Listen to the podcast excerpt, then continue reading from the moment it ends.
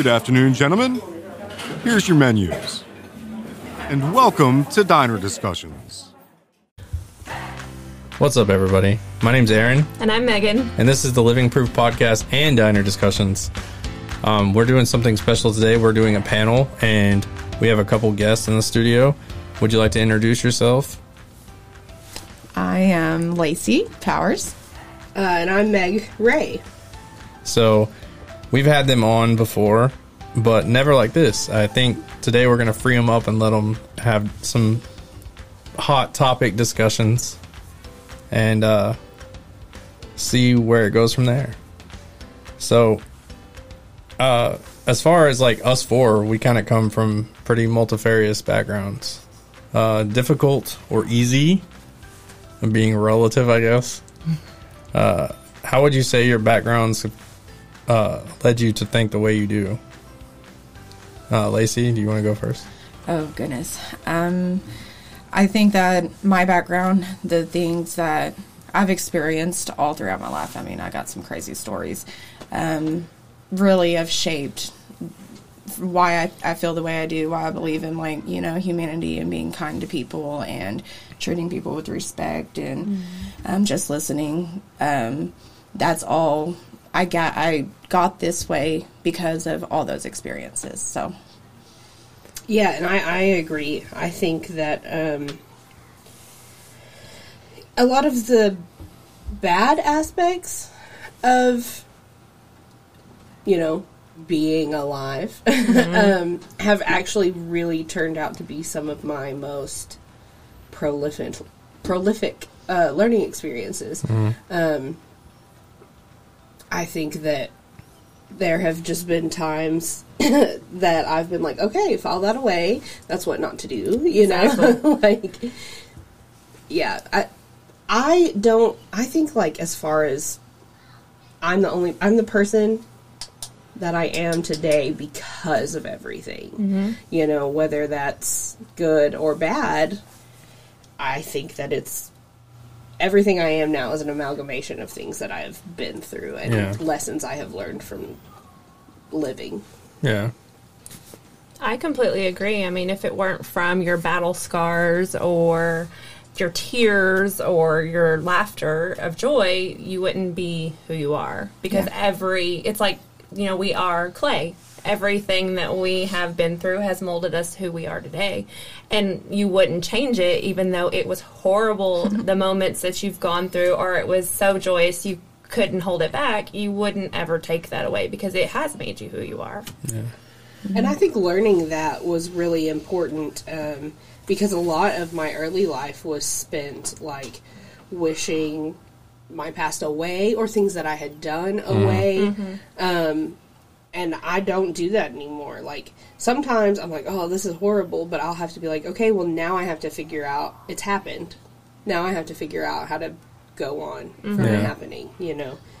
You don't feel stuck anymore. It's like it is what it is. We're moving forward. It's either we're going to learn from it, grow from. You know what I mean? Like Yeah. something good or bad's going to come either way. So let's just move on with it. I, I really like that word that you just used as stuck mm-hmm. because that's mm-hmm. is, that's something that I preach to people often about like you're just stuck right now. Mm-hmm. You know what I mean? Um, and all of us, every single human being out there, would not be the person they are today without many of their memories, whether they choose to remember or forget them. right, Yeah. Aaron. Yeah. Um, I don't know. I mean, I, I- y'all pretty much touched on everything that I was going to say, but there's there's times in life when you don't know why you're experiencing something until years and years later. I mean, there's stuff that mm-hmm. when I was 14 I didn't understand that now I'm like, oh yeah, you know, duh. so I mean, it, it's all perspective, and I think it's really hard to understand the wall that's in front of you when you're right, you know, nose deep in it. Mm-hmm. Mm-hmm. There's um one of those things that you know opposition is where creativity comes from, and I was listening to this guy talk about um, innovation comes from necessity, and necessity comes from pain or something that's hurting or keeping you from something. Because if we all lived lives where we were all happy all the time, you know, nothing would ever progress. Right. Because there is no happy without sad. Right. At least, you know, that's how I believe. Mm-hmm. I mean, that's actually a real thing too mm-hmm. that people talk about. Um, when you come, when you talk about emotions and stuff, you can't be happy without have ever feeling sad mm-hmm. or any, or even in between. Yeah. There's a million different types of emotions, and that's a big thing for people to learn to start recognizing that too. Yeah. Growing up, having a car since I was old enough to drive, and now looking for one makes me appreciate a car because I didn't care. I, was, I thought it was something you always have, you know. Right. And now I'm like, mm-hmm. oh man, that car. I wish I had that freedom.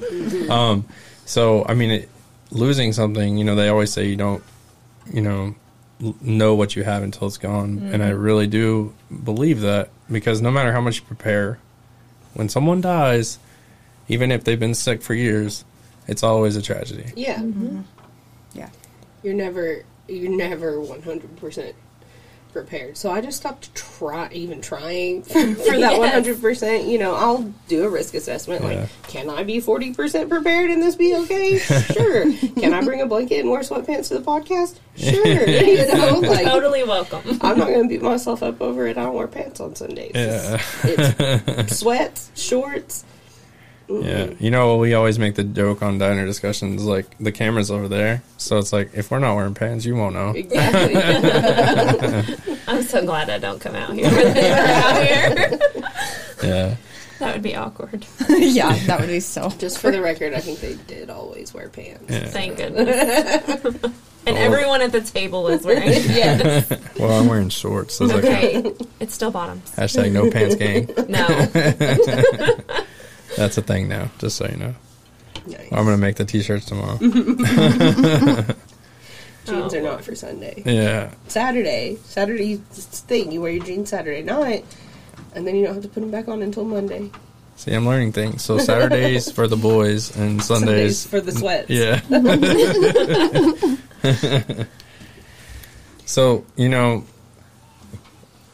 we've all come from backgrounds where we've been had money, not had money. Do you think like the fear of not having money um, has fueled your career decisions or Yes.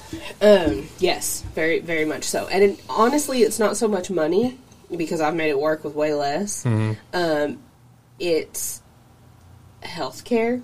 Um, especially as an adult, I cannot afford to not have health insurance. So I have stayed at jobs for too long, you know, because sorry. you know, this is just how I feel. I don't feel like I'm.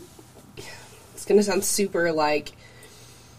To people who don't think this way, this sounds super entitled, but like, I have a very hard time working full time and being able to do the things outside of my life mm-hmm. that make me a better and healthier person. So, f- a lot of times it's either or, you know? And I think that if I was able to work four days a week, even, and and not really have to, ah, heck, even like forty hours in four days, you know, something like mm-hmm. that, that I I would just be I would be better at my job. I would be better in my personal life. I would just be better, but I can't because I have to have medical insurance because it's I mean I pay at monthly probably two hundred dollars just on doctor's visits and medication. Like and then insurance on top of that, which I don't have to pay, but it is because I'm a municipal employee, it's budgeted in my salary. that's good. Um, which could just be salary if it wasn't insurance, you know what I mean? Yeah. Yeah. And I do love my job. Like Yeah. I don't think I would want to do anything else as far as working outside of the home. I just want to be in the home or you know. Right. And we have a house that we need to needs some upgrading bad. Um, and it's kind of like he works my husband works in Oklahoma City and I'm exhausted from having to be yes, I very much think that like if I didn't have to be at work all the time, that I would be a happier human because I need health care. But you know, until somebody does something about that, it is what it is. Yeah. I I struggle with this. I mean, thank God for making us patience. Um, because when I find something that I'm passionate about, I will work endless hours. Like I, I working hard has never been the problem.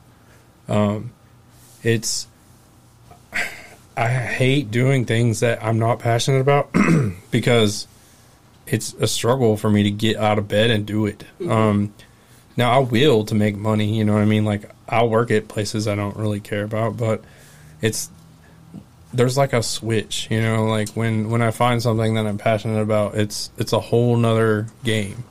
I will talk about it. I will, you know, think about it. I'll draw sketches on how to make it better, you know, like You have no idea. so when we opened the store, that was my life. Like we'd come home and you know she would cut it off and just be like, okay, well we're not at the store. I'm gonna think about the house, and I'm like, you know, drawing like new um, displays and stuff like constantly, like filling notebooks full because that's just how I'm programmed.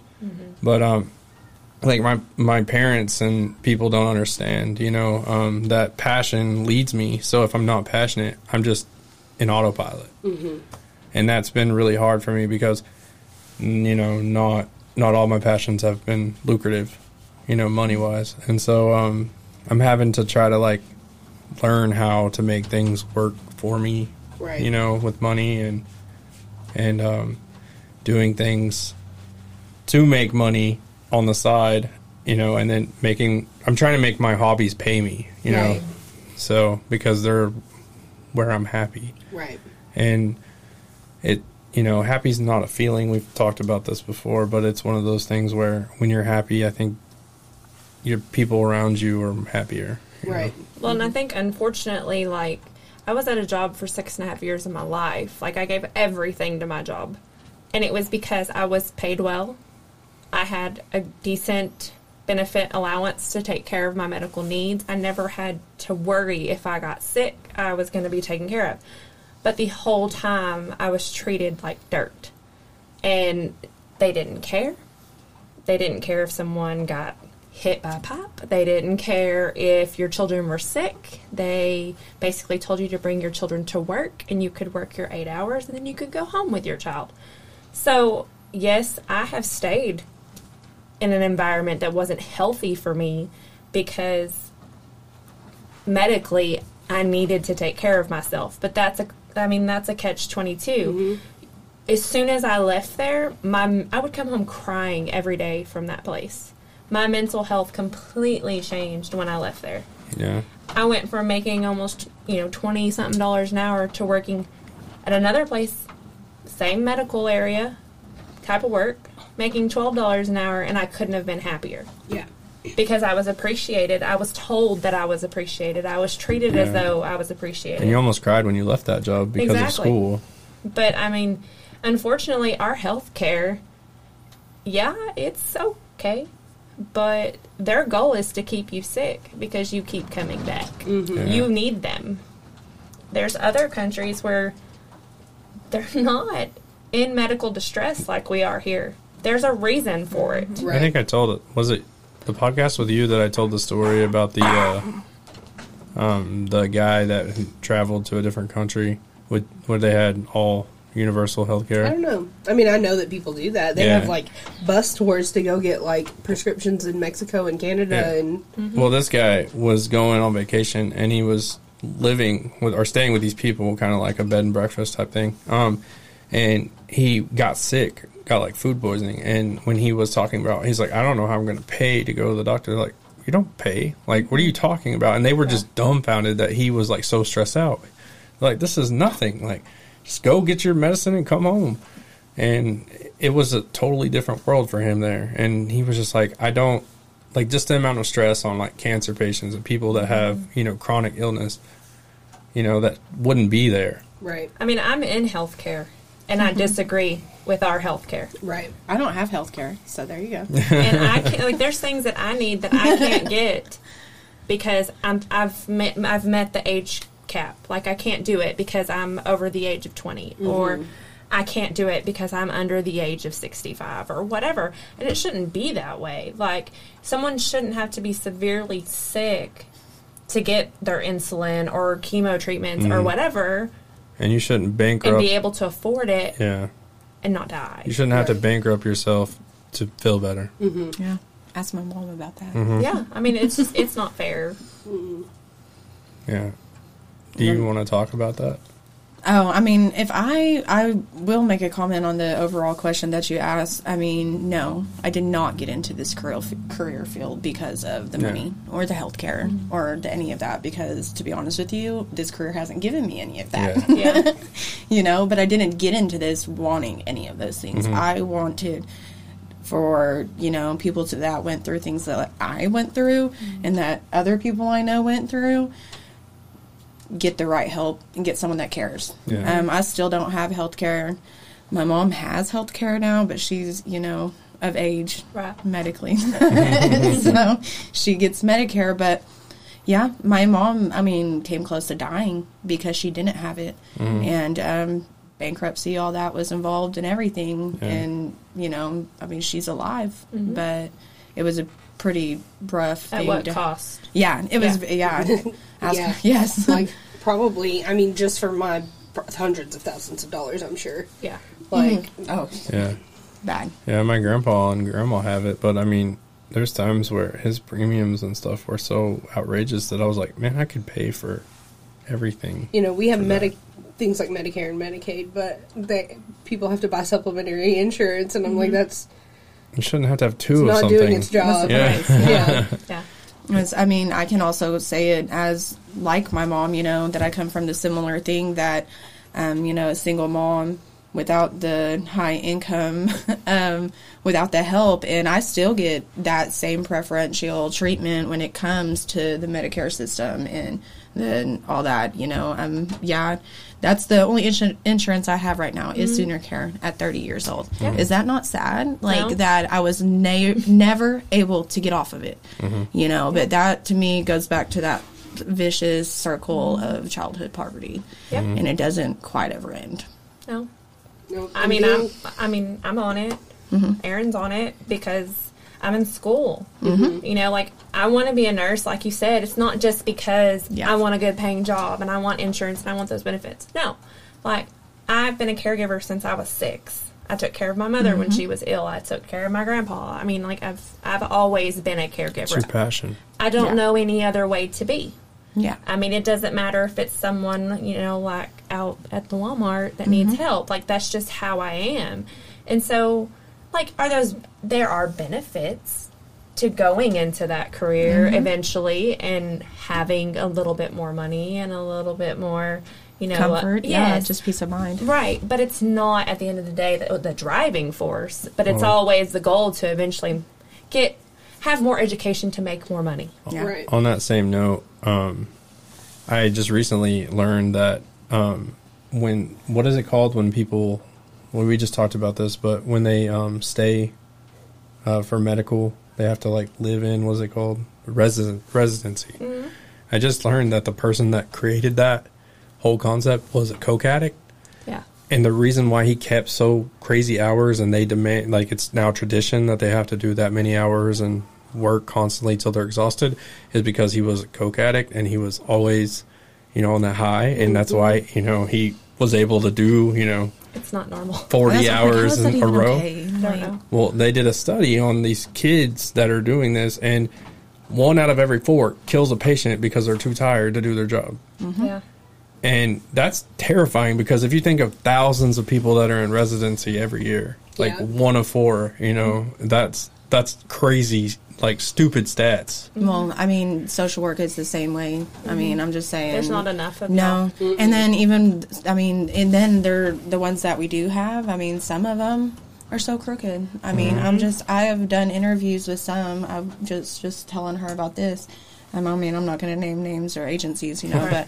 but um, that I had to. I, I one of my questions to ask them was about our code of ethics. And they were just kind of like dumbfounded, like, uh, "Oh, I haven't looked at those in forever." Yeah, and I'm just like, that's sad. "How is that even okay?" Yeah. Again, How are you, know? doing your job if you're Yeah. not living by your code of ethics, not just what is set out for you Mm-hmm. in your career, but as a person? Yeah. And I see it too with like the organizational structure, you know, like we're here to say that we don't judge and we, you know, want change and we want equal rights, you know, all that. But then I see them doing it. I mean, I'm they do it to me still. I mean, I have had a few breakdowns recently because of that. You know, um, it's it's just. I think that's you're never gonna not find that that kind of stuff exists. Yeah. Yeah.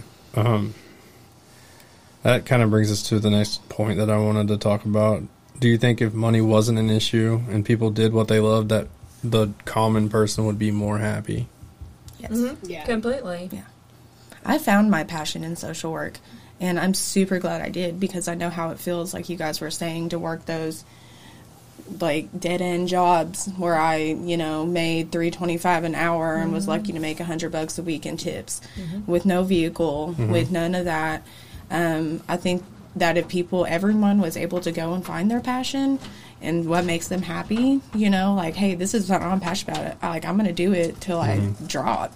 Um, I think the world would just be. Ha- I think people would be a lot happier with each other, Yeah. with themselves. and I think it would be more productive. Yeah. That's what I was gonna say. the The argument against it is that well, who's gonna do the jobs that nobody wants? Well, every every career field has a person that loves it. Yeah. Mm-hmm. There's a dude that's at McDonald's and that he like cooking is his passion, but McDonald's is you know like he he's a company man and he's probably been there for 20 years and that's what he wants to do to retire. Mm-hmm. Mm-hmm. I think the happiest people are the people that run the grill at the Waffle House. Yeah. They are always smiling. They're always. And I didn't mean no singing. diss towards McDonald's, No, but that I mean- you know stigma is that McDonald's is a dead end job that you only get, and people are like, well, you know, we shouldn't pay them more because they should go find something better to do. But they're doing the job you don't want to do. Yeah. So Right. That's what my they grandpa deserve to be always said. Who's gonna do it if you know they You're don't? not. So let's complain some more. Yeah. Again. yeah. He's like, "Are you gonna go in there and cook?" I'm like, "No." He's like, "Well, then shut up." Somebody I I, know I, said I would. something. I have. Somebody I know said something like,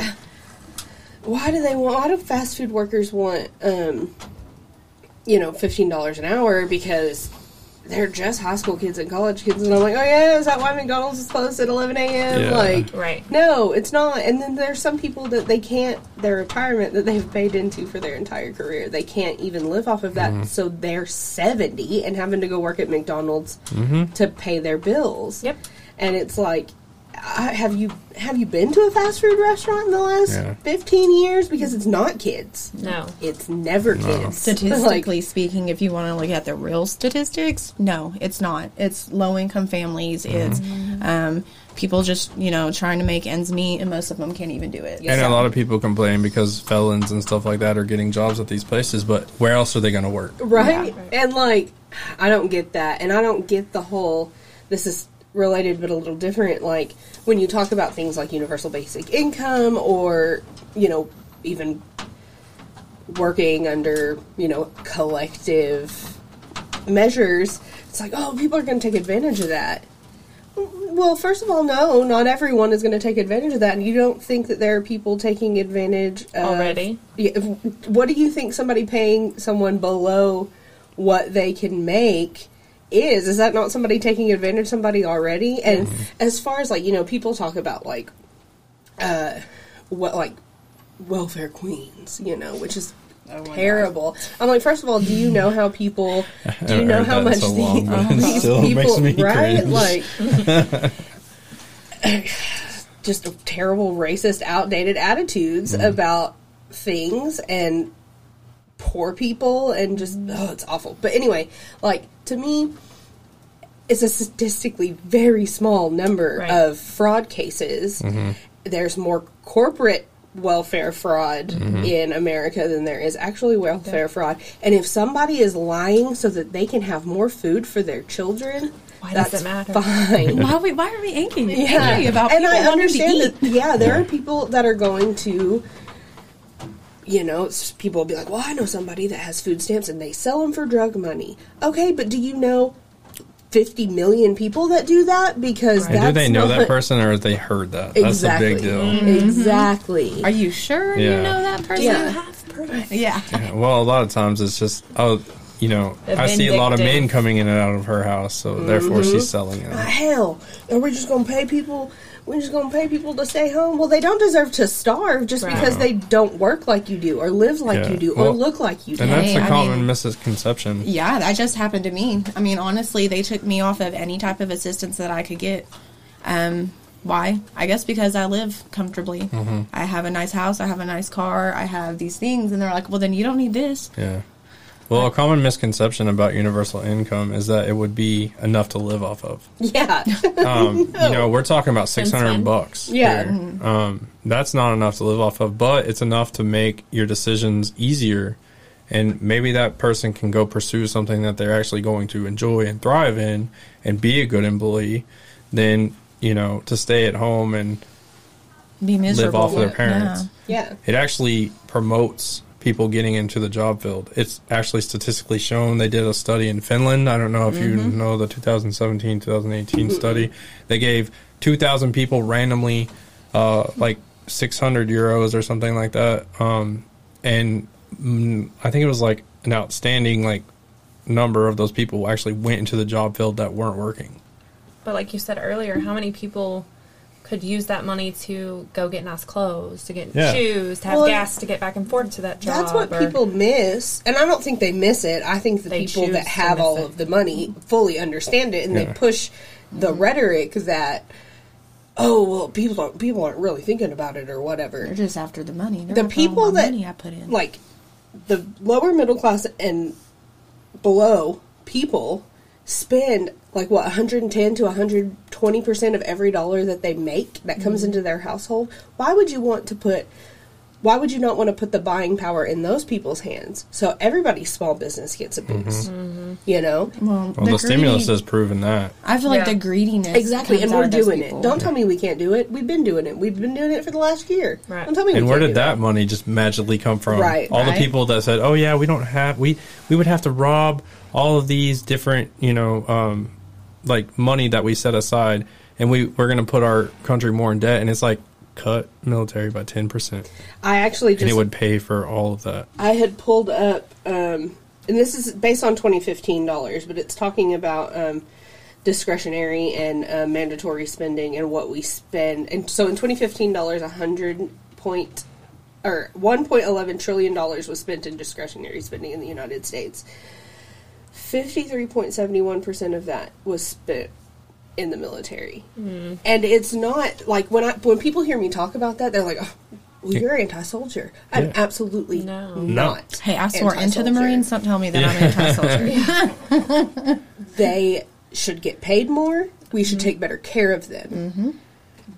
But I mean, we wouldn't have. What is the? I'll have to look it up. If you talk Um, to any military like person that knows what they're talking about, they'll tell you that there's a lot of military waste. yeah, there's. That's what I was. There's like a um, like a plane graveyard somewhere. and I'm looking it up, but um, where we we bought and paid for these this equipment that's just sitting in the Rotting. desert. Well, there's another thing that they were showing somebody on TikTok, which he's probably not with the military anymore, but he was showing that they would get pallets in of certain things and it would be the wrong style or the wrong brand or whatever, you know, like military vest, and they would just ship it off and leave it somewhere instead of, I mean, because you can't send military grade, you know, bulletproof vests to civilians. Like, it's not something that you can just, you know, repurpose.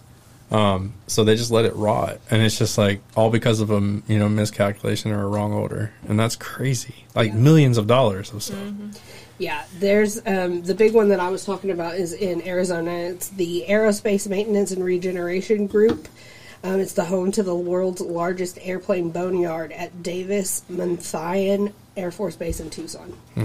And you know, just don't, don't tell me that we don't have money for, you know, uni- uh, universal health care. Don't tell me that we don't have money for, you know, uh, universal basic income Yeah, we have it. We're just putting it directly into the pockets of the same, you know, yeah, very small group of people. And so, yeah, you know, when when it looks like you don't have money in the company or you know, the company funds, the country funds, Yeah. you know, yeah, that stuff looks unobtainable. Well, Yeah. But first of all, nothing. Healthcare costs do not. That's not what that stuff costs. Yeah. Right. A one cough drop is not ten dollars. yeah, It's just not. That's why, like, it's overbloated costing, Mm-hmm. or that sounded overbloated pricing, and then you know that's the stuff that our government spends money on. Uh, And the mandatory spending, healthcare and social security, is a lot of it. Yeah. But you know what? If even if we weren't enough. all taxed on a marginal tax bracket, because I hate, I hate when people or a flat tax rate. That's what Mm-hmm. they say. Oh, you need a flat flat tax rate. Okay, well, let's say a flat tax rate of ten percent because I'm bad at math. you know, ten million dollars, ten percent of ten million dollars, you still have what nine million dollars, right? Is it ten percent would be one million dollars, close to something like that? Oh no, don't ask me. If I have a Been going to school. Somebody. if I have ten, commenting right, right now. if I have ten thousand dollars, if I have hundred dollars, ten percent, that only leaves me with ninety dollars, which has much less buying power mm-hmm. than nine million dollars. Right. It's not the same. And you know, people are like, "Well, they worked hard for that money." Did they? Yeah. Because I don't. I you know, Elon Musk. I'm sorry, didn't work for a thing in his entire life. I can tell you that with a lot of the people that I see today, Yeah. were handed most of what they Um, what we, they have. we, one of They my favorite hard for it. jingles on TikTok is actually about if I had the money that Bezos has. Have you seen that?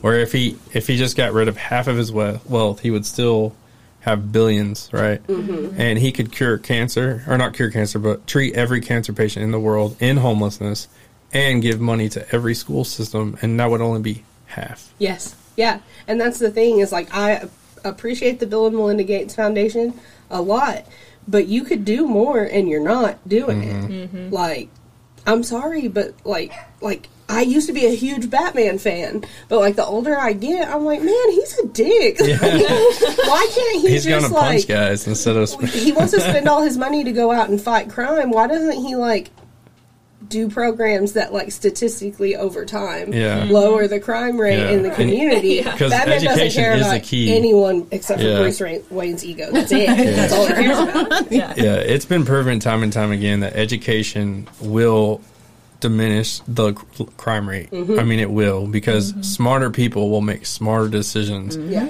When and money is a lot to do with a lot of the theft and stuff.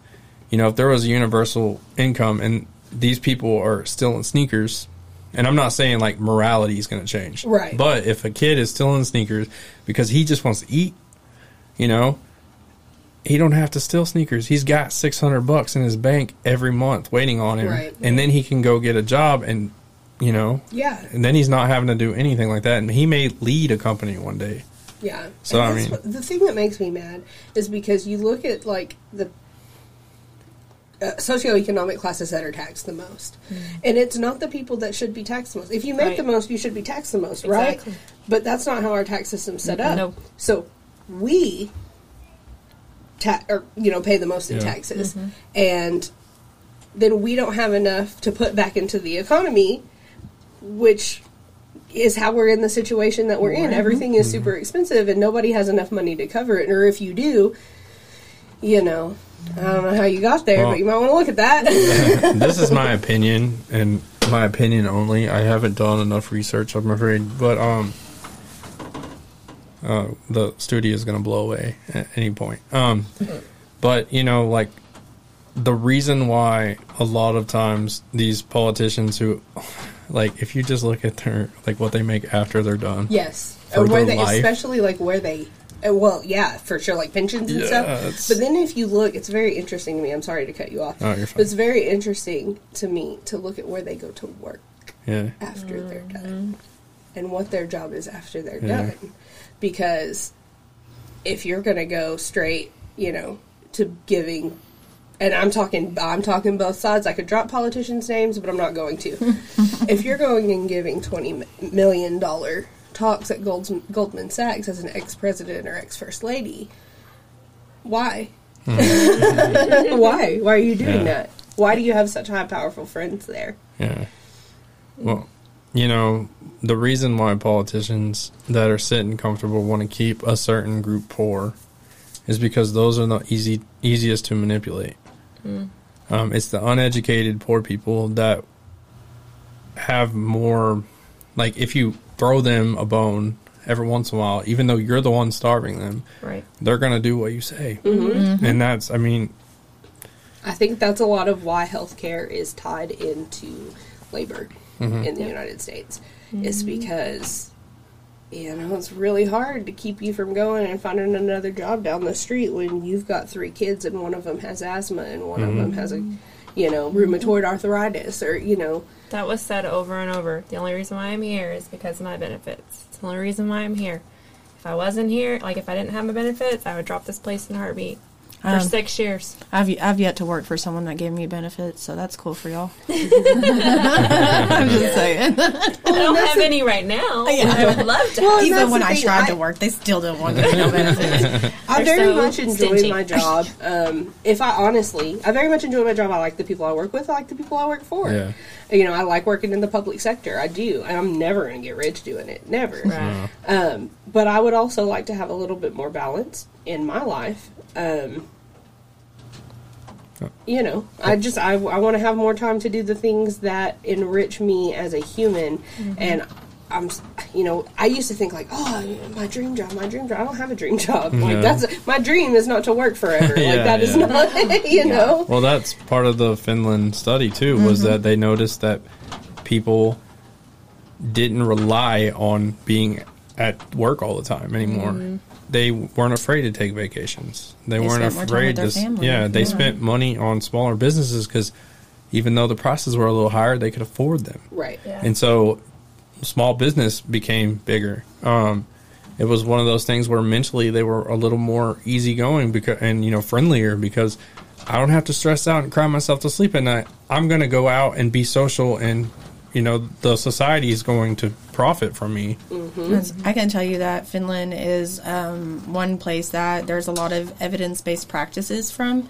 Um, that like for social work, we do look a lot at a lot of the things that they've done, like the universal health care and the income, and then like their mental health is even better.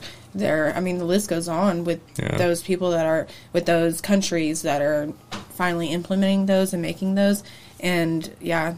That's I just I know a lot of people that use the the research from Finland. And if it why can don't work, you go live there Lacey I mean, I would. I mean, I would. If someone wants to pay pay for me to move there. I'm convinced that people like that have actually never looked at what it takes to live internationally because you have to have like starting out like a minimum of twenty five thousand dollars Oh, and have they say you should You still have to pay American taxes. you do and they say that you should visit the country that you want to move to six times Mm-hmm. before you move before there decide. so I have to mm-hmm. have twenty five thousand dollars, figure out how I'm going to pay my international Exactly. taxes, and go on six vacations. Yeah. Never mind. exactly. well, why don't I'll you just- just, leave already? I'll I'm like, stay and hey, I would, I would leave. But like I, can't. would totally walk across that line, but I can't. Yeah. well, if they This can is do it, why can't we? This is all going to make me super unpopular, but I just want everybody to know that I don't care. Amen. hey, but that, you know that's also you know showing to make you more happy is Yeah. to not care what Yeah. people think. Oh my gosh, we, that's something that we've been It's a- really talking it's a cage. about. Yeah, it really like is. yeah, I, and it was it was told to me growing up. I mean, from the time I was in kindergarten, it was very ingrained into me that being popular was important, and I mean it.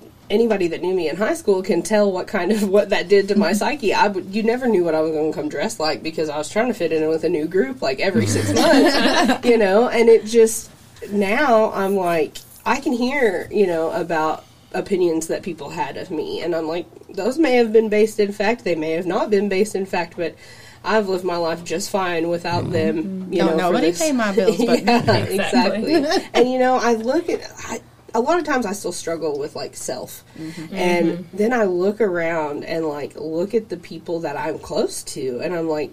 They don't have bad things to say about me. I'm sure they mm-hmm. have complaints because I do too. Listen, I have to be with this girl Yeah. all day. I never get a break. I get it. But like, I I started really like letting people love me, and it really has taught me. You're not that bad. Yeah, like I actually kind of enjoy myself Yeah. sometimes. I mean, like I, I posted that on Facebook the other day about me always being the storyteller, me always being the bad kid, me always being mm-hmm. all these things that I still get those judgments. I don't care. Mm-hmm. I mean, say what you want to, throw me in jail. I mean, they're going to do that too. I mean, I've, I've I've been around the block. Mm-hmm. you know, I just don't care anymore. And so, like when I see my friends and just see other people finally learning to be like that, I'm like, yay! Welcome to the team. Yeah. when I stopped wearing every judgment that somebody had on me like another piece of clothing, mm-hmm. Mm-hmm. you know, It's too much of a burden to bear. Yeah. It really is. Well, and like for me, I'm I'm like I said, I'm that caregiver, and so it's almost like you're always trying to find acceptance. Mm-hmm. Like, well, I didn't do enough, so you don't like me. Yeah. And it's taken me a while, and I'm not fully there yet. I don't think I'll ever fully be there, but I have kind of started saying to myself, like, I'm not the problem.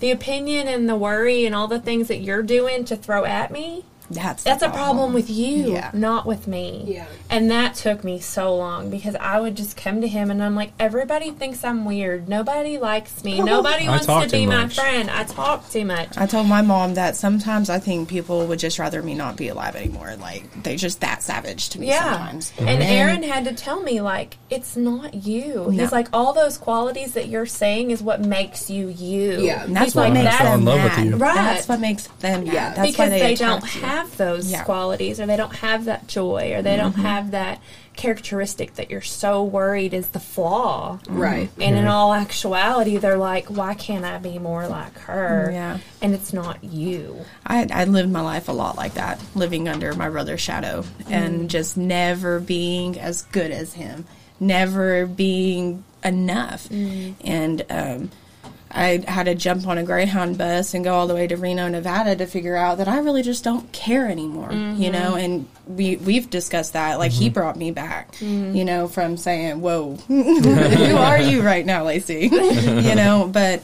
yeah, again, the acceptance piece is huge for all of us, every human, and I think, I mean, I still struggle with it a lot, Yeah. a lot. I still do, Yeah. and I, I want everyone to feel normal, knowing Yeah. that we all still struggle with it, Yeah. and it's never going to go away. Yeah. We just Yeah. got to be able to talk about Well, it. Well, and learning the difference between looking at yourself in the mirror and thinking, I hate myself or I need to improve are two mm-hmm. different things. Yes. Yes. And when you finally realize that, it, it makes a world of difference. Mm-hmm. Because, you know, I, I need to lose weight. I know this.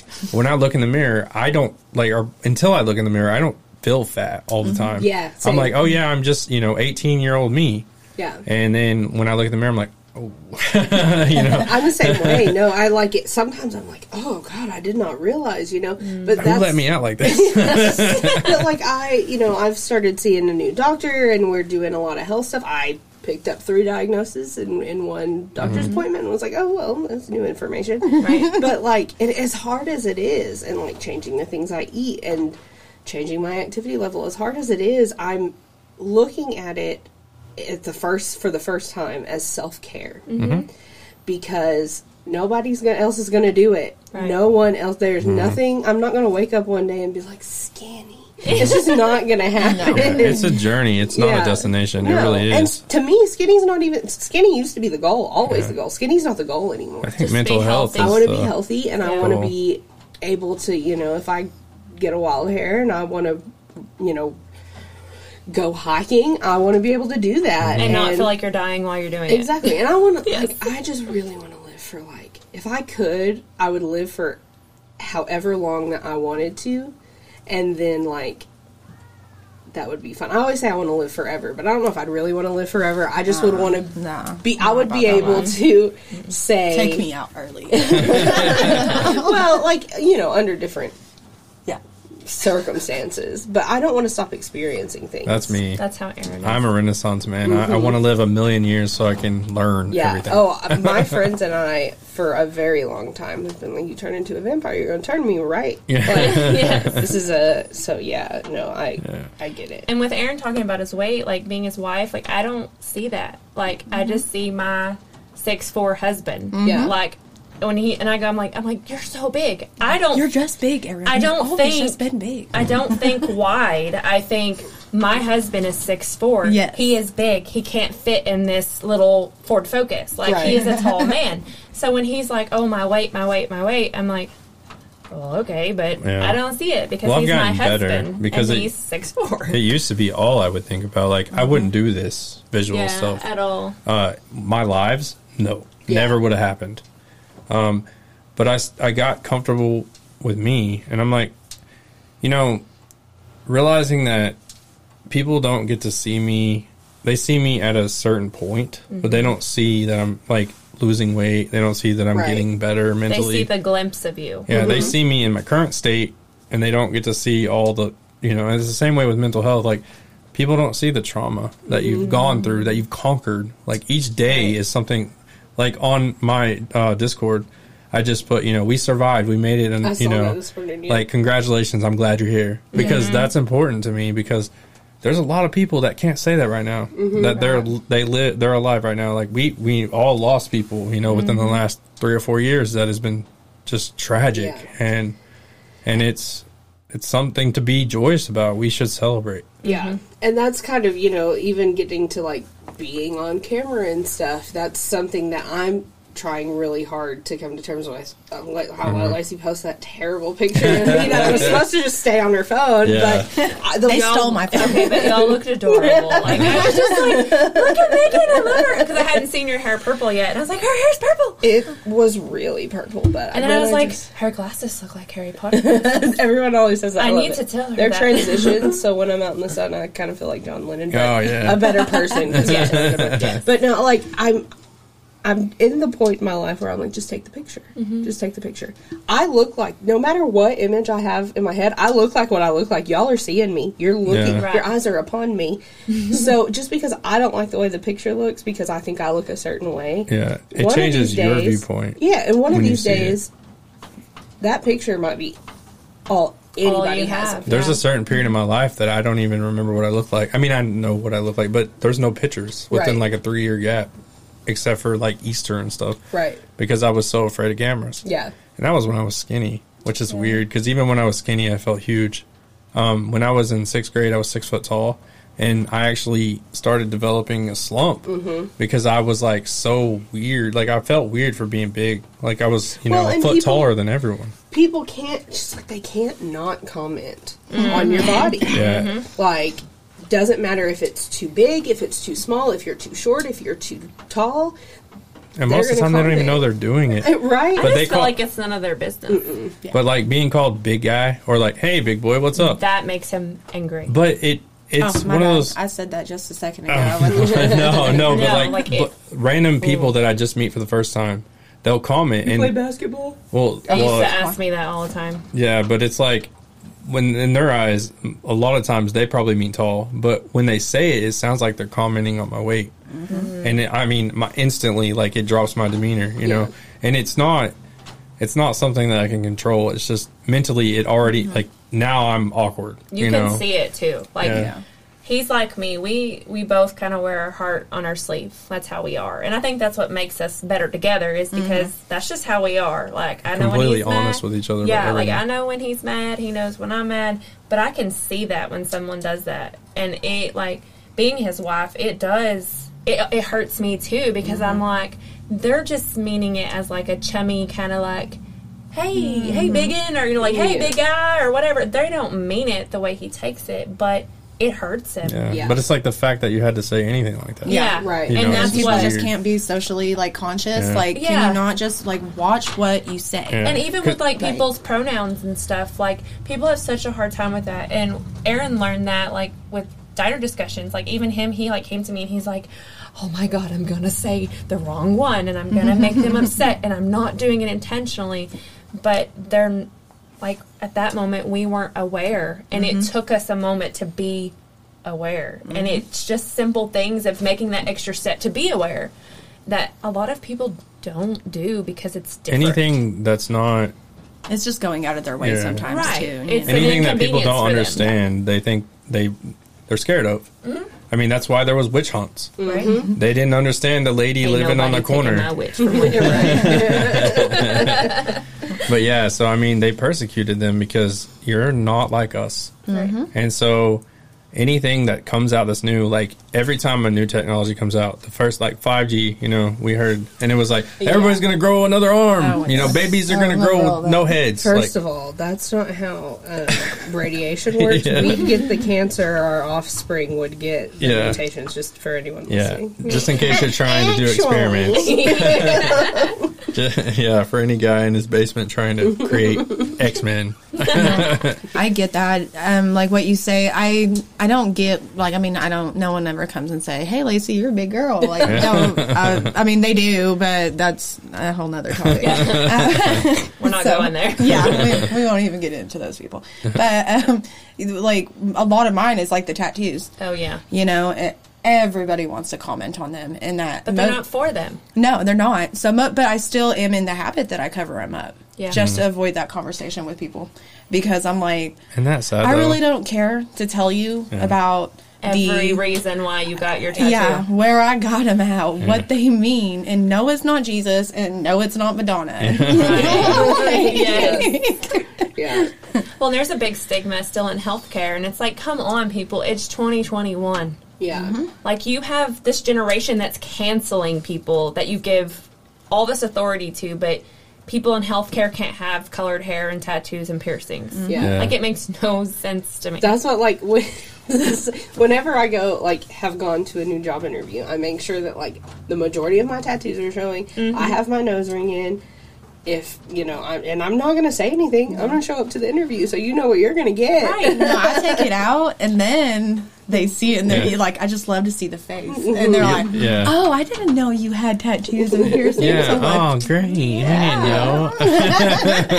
I got told. you want to judge me again? yeah. I got told I had to cover mine up, and they were not covered when I went to the interview. Yeah. And I'm like, but you hired me like this. Yeah. Yep. Yeah. I did take my facial piercings out um, when I was in the nursing program last year because it, I loved them, but it was so much work. Like taking, putting them in, and then Having to take to them take and them out, out yeah. for three days, and then putting them back in. And I'm like, this is just not worth the hassle. This is going to be my life for the next ten months, and Mm-hmm. then it became a whole other year. So I'm just like, it's not Six years later. worth. Well, yeah, and I noticed the people that get the on me. most heck about it, I don't wish it on anybody, I promise. the people that get the most crap about it are usually ones that are very subtle. Like, you know, Yeah. like, I mean, like your nose ring is not even that noticeable. I will say, like, and maybe it's just that I just don't talk to people, like, because I will, like, if y'all ever see me in the store and you want to talk to me, you're gonna have to talk to me first, because I'll go the other way. Yeah. So, like,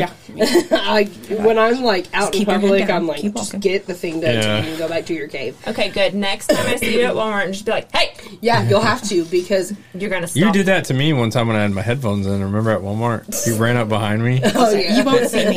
And You so- won't even see me. No, but I, I felt I'm bad the, all day I'm good after at that. hiding. I thought I thought I was like, she's gonna think I was avoiding her the whole time. She My was memory- avoiding you. yeah.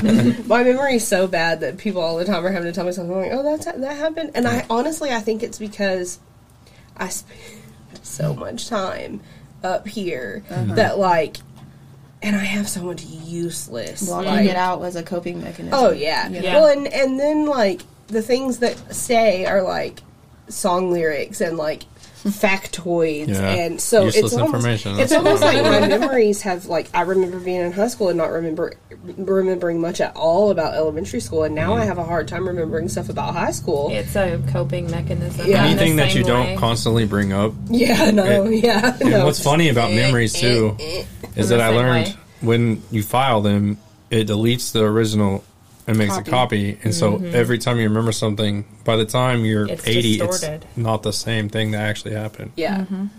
And so it's funny how our brains work Oh, like all that. the time I'll be like, I don't know if this is a false memory, but this is how I, I, I could talk about that all day long. it's why it's why hypnotism About can, bringing up can be repressed helpful. memories Yeah. and why we don't just file them away and Yeah. act like they never happened. We talk about them. yeah, No, exactly. we Just do filed them away. and what's funny is we're starting to learn now that most memories that you've lost are never lost. No, they're still they're in not. there, and Yeah. That's can't, why you can't lose one. yeah, hypnotism and stuff like that and meditation can really help. And um, it's kind of scary. Some of the stuff that you're like, I didn't do that, and then you're mm-hmm. like, oh mm-hmm. yeah, mm-hmm. yes you did. You Yeah. I embarrassed know whenever yourself. I had my psychiatrist that was in Norman, they kept wanting to do trauma therapy with me. And they wanted to do it, but it was like right in the middle of COVID. And he's like, I we can try, but it's not going to be the same. Like, I No. need you in the office. Yeah, you And don't do it telehealth, like not with trauma. It, it would have just- been horrible. And I just kept pushing it back. Like everything else, like pushing it down. I'm mm-hmm. like, nope, pushing it back. We'll just make another appointment for three more months. I'd be like, well, let me call her again. yeah. I know, I know when I need to talk about stuff because when I talk to my kid's counselor and our, our psychiatrist and I'm talking to her about them, And then I look down and it's like been 15 minutes. And I'm Yeah. Like, oh crap, you have to go. I'm just supposed to be telling you what else we need to work on next week. Yeah. It's not I feel just like for every- the kids, everyone though. gets on the phone with me. We go from like a five minute conversation to mm-hmm. we're probably on the phone for two hours.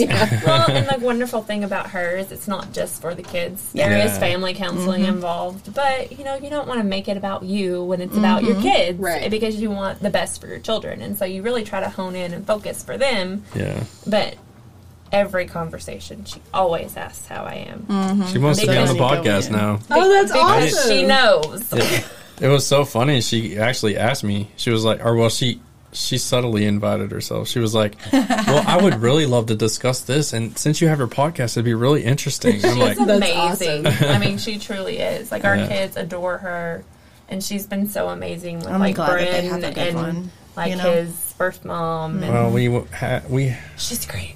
we We had have a grandma, and then we have a great counselor. See, and I'm love wondering. them. I'm wondering if we have the same counselor now. Like Piper just absolutely is a complete fan of hers too.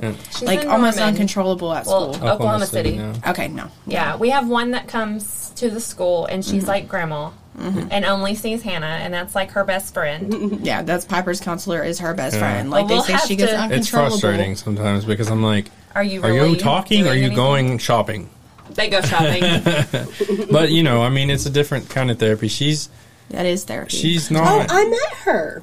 did you? Oh I yes, did. she comes to the library. I we did. love her. We Yeah, love yeah, her. yeah. She was she's very nice. got a.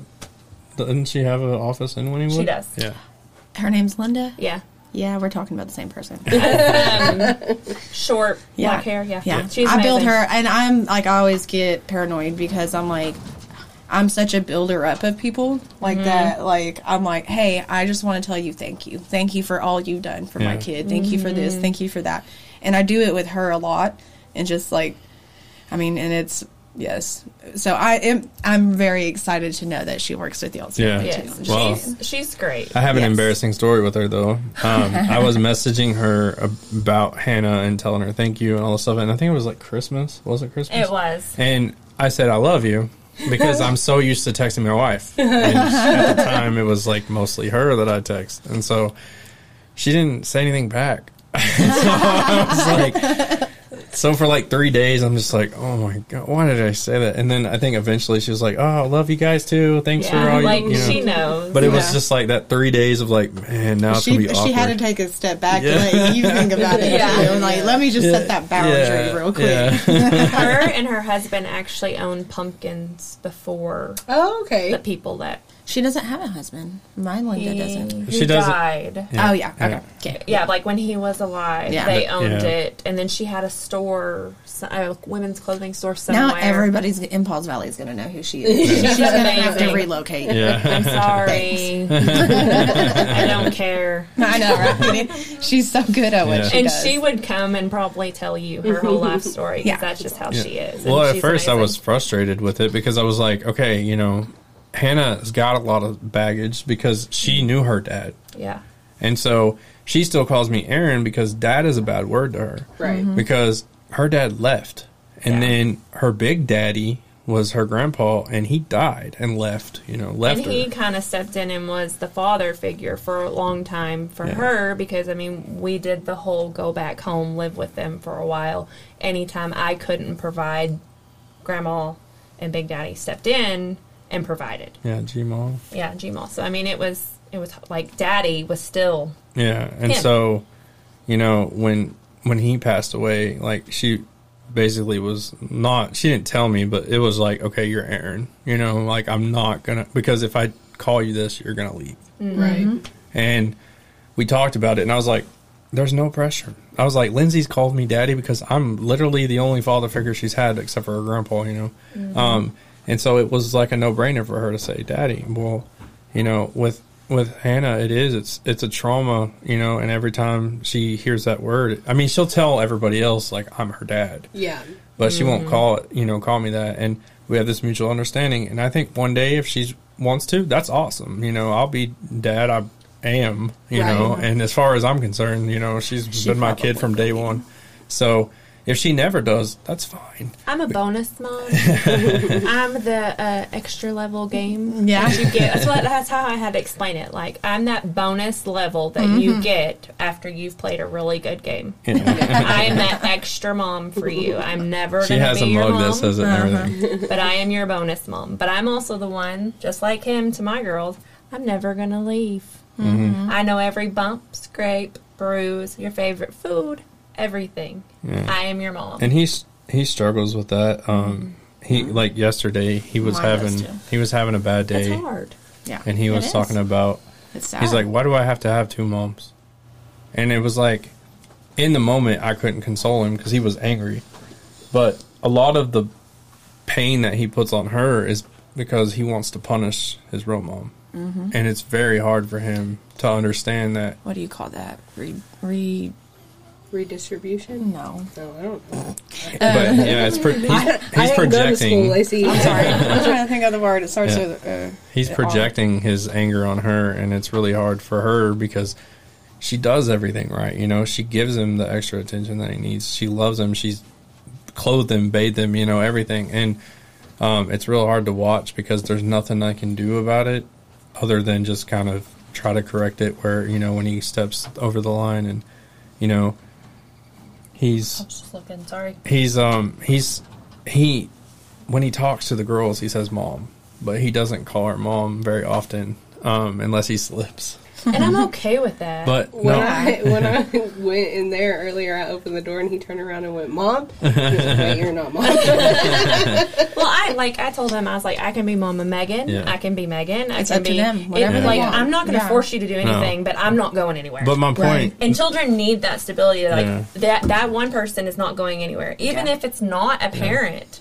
And that's like with the whole counseling thing. That's why I'm so adamant about them going, Mm-hmm. is because if they can't talk to me because they think that they're going to be in trouble, or they're gonna hurt They your can talk to her. Yeah. yeah, they Yeah. can talk to their counselor or they can talk to a teacher or a Yeah. social worker or And whoever it is. and despite what kid like the perception of kids is they don't want to burden you like they really don't Yeah. like a lot of times the reason why they don't tell you things is because they know that you deal with so much you know Right. it's hard for them Yeah. Completely agree. kids' brains are funny. I mean, and I think we knew that. Like, I, I tell people if you knew me in high school or junior high or, and especially in elementary, uh, please don't judge me on that. Like, come back and get to know me now. That was before I knew I who I couldn't- was. I couldn't stand myself back then, so I know You that. can I, judge me all you want. I'm Yeah. like, I did what yeah, I did. yeah. Okay, so I'm gonna like read one of his deals because we had to do this earlier today. Um, so we because we didn't go to church, we watched just some YouTube songs and like introduced the kids to like Kirk Franklin and like the kind of 2000 worship, um, just so they could be like have the experience of it. And Aaron was like, "I want to go to a church like that." And it was a church. It was a all African American church, but the spirit was so. I mean, it was there Just and it was so yeah. alive and it was real. And our son says, "Well, you don't want to go to a church like that." And we're like, He, well, he wasn't saying that you don't want to go to church like that. He was saying you don't want to go to a church like that. You want to go to church like you want to go, and he was trying to like hint at, you know, a black church. right. Mm-hmm. yeah. and which is weird because our kids don't understand skin color like they don't We don't talk Um, that way. I, I specifically sat mine down just so we could have the conversation. well well i Yeah, mean we they they know it but because we've talked about it but i'm saying Yeah. like if they describe something they are not allowed to say oh yeah the black guy did this they're they have to say this guy with this Mm-hmm. color shirt on or whatever in fact my son is so trained that when he says the black people He's talking about their shirt color, and I had to explain to him that that can be misleading, and that. you can't say that. yeah. So the question Aaron has is how do we reprogram racism? And so we had to really this morning, we knew what he was trying to say, and he never came out and said it. But we had to let him know that we don't speak of people of their color Yeah. because it doesn't matter. And my my way of my answer to that education, Mm-hmm. like that's how we reprogram it. We we educate our future. We educate ourselves Mm-hmm. and um, self awareness, self reflection. Um, you know, that's how we redo that. because it's regurgitated Yes. information. What And it has been hear for decades. is what they do. Mm-hmm. Yeah. So it's up to us now to say, okay, this is how we're going to do it. This is how it's going to be done. Yeah. Well, and I think another big part of that um, is the onus is on the person, um, especially for adults. There's something that I've found. Um, it was a really bad problem with me in my youth. And um, do you want to take a break? That's what I was saying. Um, can we start over? okay. Uh, yeah, but Okay. it's live, so I'm just kidding. okay. Um, a lot of like rehabilitating a racist, especially with adults, comes from the willingness to not be correct, which is something that I found that pe- a lot of people have a very hard time with. It was something that was hard for me for a very long time, and now I'm like, please tell me when I'm not correct so I can fix it. Mm-hmm. But like, if somebody doesn't mean something to hurt your feelings, like if if I said something to you and it hurt your feelings, and you were like, "Hey, that hurts my feelings," I don't get to be like, "Well, I didn't mean for it to. Stupid, that hurt your feelings." But there are still grown adults, like old people, who Yeah. think that way. Mm-hmm. You you do not get to dictate how other people take something, mm-hmm. and when confronted with it, you should be like, "You know what? That's not what I meant, but I will take. I, I understand mm-hmm. why you are perceiving that." Yeah. You know, Well, this is where I come from, and I see that this is where you come from. Yeah. And, w- like, how can we meet each other in the middle? Yeah, and and what kills me is the like, well, I didn't mean that racist, so it wasn't racist. That's not. It doesn't excuse it. Yeah, that's not how that works. You don't get to, you know, if I if I hit you and it hurts, and you're like, "Ow, that hurts," I don't get to be like. I mean, but I know people that do it. No, it didn't. I didn't hit you that hard. Yeah, you- what is wrong with you? Like, Yes. that's something that's very big for me because I've seen I've seen parents do this to their kids a lot. Um, like if somebody is telling you, this is how I this makes me feel. This is what I need from you to make this better, and you just ignore them. t- like that is, and it's something I think about. Like that's so, so rude. like it's so rude. I wouldn't want somebody to do that to me. Yeah. You know, That's Like, a, a big w- re- way of, um, for me as a mother, a thing that I've tried, like we've talked about to instill in Piper is like, talk to me. Let's sit down and talk. You know, you tell me that I hurt your feelings. You tell me how I made you mad so that we can discuss why, you know, you feel this way and that way and how I feel, like how you made me feel in that way. Um, because, yeah, people hate being corrected. Yeah. And I'm, I'm all about Yeah. continued learning. Like I know I don't know everything. I know I'm not always correct. Lord knows that. You know, but yes, I see it all too often, especially when we talk about the racism aspect of um, you know, people just say exactly what you said. But Like, it was just how I was raised. it doesn't make it okay. That's what Yeah. I hear all the time. And Yeah. Okay, it you may don't have think your parents could have been wrong exactly. ever? like, just because you were raised that way, how does how does that justify what you're saying? exactly. Like you're saying, you need to learn from it because just like like in healthcare, you if someone says I'm hurting, you can't pick apart how they're hurting. You have to just believe them that they're mm-hmm. hurting. It's the same universally. Mm-hmm. Like if I've hurt your feelings, you've I've hurt your feelings. I can't Yeah. take that back. The only thing mm-hmm. that I can do is move forward. And you don't know someone's trauma. Yes. Yeah. Well, and you know, sometimes this is something I have to check myself with a lot. Sometimes the reason I, my feelings are hurt is my fault. Right. You know, like just because my feelings are hurt, that I, I re- equate that a lot with self worth. You know, and I mm-hmm. have It to be is. like, okay, well, my feelings are hurt, but like they didn't really do anything. Yeah. This is about how I feel about mm-hmm. myself or within myself. Yeah. And like, I guess if you don't have that, I, and I know a lot of people that don't have that level of introspection, so I'm sure that things like turning around their racist ideas are hard to, if not Impossible. for impossible. some. Yeah. You know, We talked about this. I think it was with you on the podcast the first season. I used to say that's gay yeah, we did. We did because it was just it just meant hey that's dumb. Yeah. And I, and I never meant any like I didn't have any problem with gay people. right. But mm. when I said it to a gay person one time, and then I felt horrible afterwards, they didn't say anything. They just played off like it never happened. That was when I was like, I need to change. Mm-hmm. Because even if that didn't hurt their feelings, it made me feel bad. So I then knew, okay, well, maybe it's not good. Because if I felt weird, then why was I saying it? You know, it, it was, I just made it a habit. And mm-hmm. you have to work at it, and a lot of people don't want to No. because it's mm-hmm. easier just to do what we've always done, Right. And that's that's the whole point. Yeah. There's a lot of things need to change. Not only, you know, we were talking about all of the changes that need to be made, you know, in government, but there's a lot that still need to be made in society because we've got a long way to go. We Yeah. we really do. And you know, I've seen um let me get it back train of thought. I've seen um no. It's Well- okay. Well, what I, you know, kind of what you were talking about too is like it, it's going to take change on both sides. Um, We are going to have to get a little tougher, but not like thick skinned. Right. But we're going to have to make mental health like it's got to be something that's not stigmatized. Yes. Once we start being introspective and forcing people to look mm-hmm. at themselves, then you're going to see a lot of less people getting offended by things. And there's there is a happy medium. Mm-hmm. Yeah. Oh, that's. I remember where I was going to go. It was talking about cancel culture and stuff. Mm-hmm. Um, so this was how it was explained to me, and it makes it made so much sense. I was like, oh, okay, because people do really get upset when you're like, oh, you're taking my favorite thing, you know, or whatever. The reason a lot of that has been happening lately, which I know is very scary to a lot of people, mm-hmm. mm. is because when we were younger, that's this the stuff that was on TV.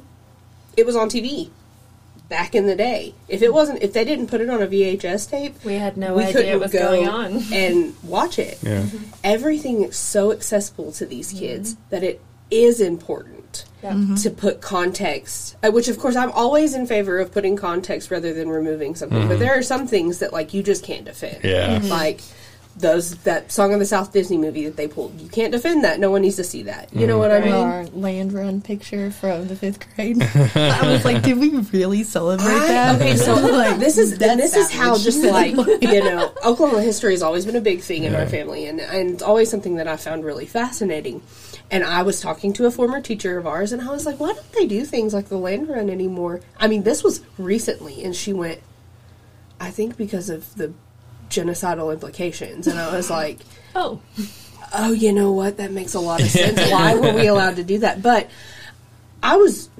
We also we had two teachers that were really, really like they love they still love teaching, and so they would do like programs like in the spring. Like one year, every class learned about a different country, and one year we all learned about a different part of the ocean or a different like species of fish in the ocean, and um, I don't know if this was part of it, but I know one year each class had a different native tribe.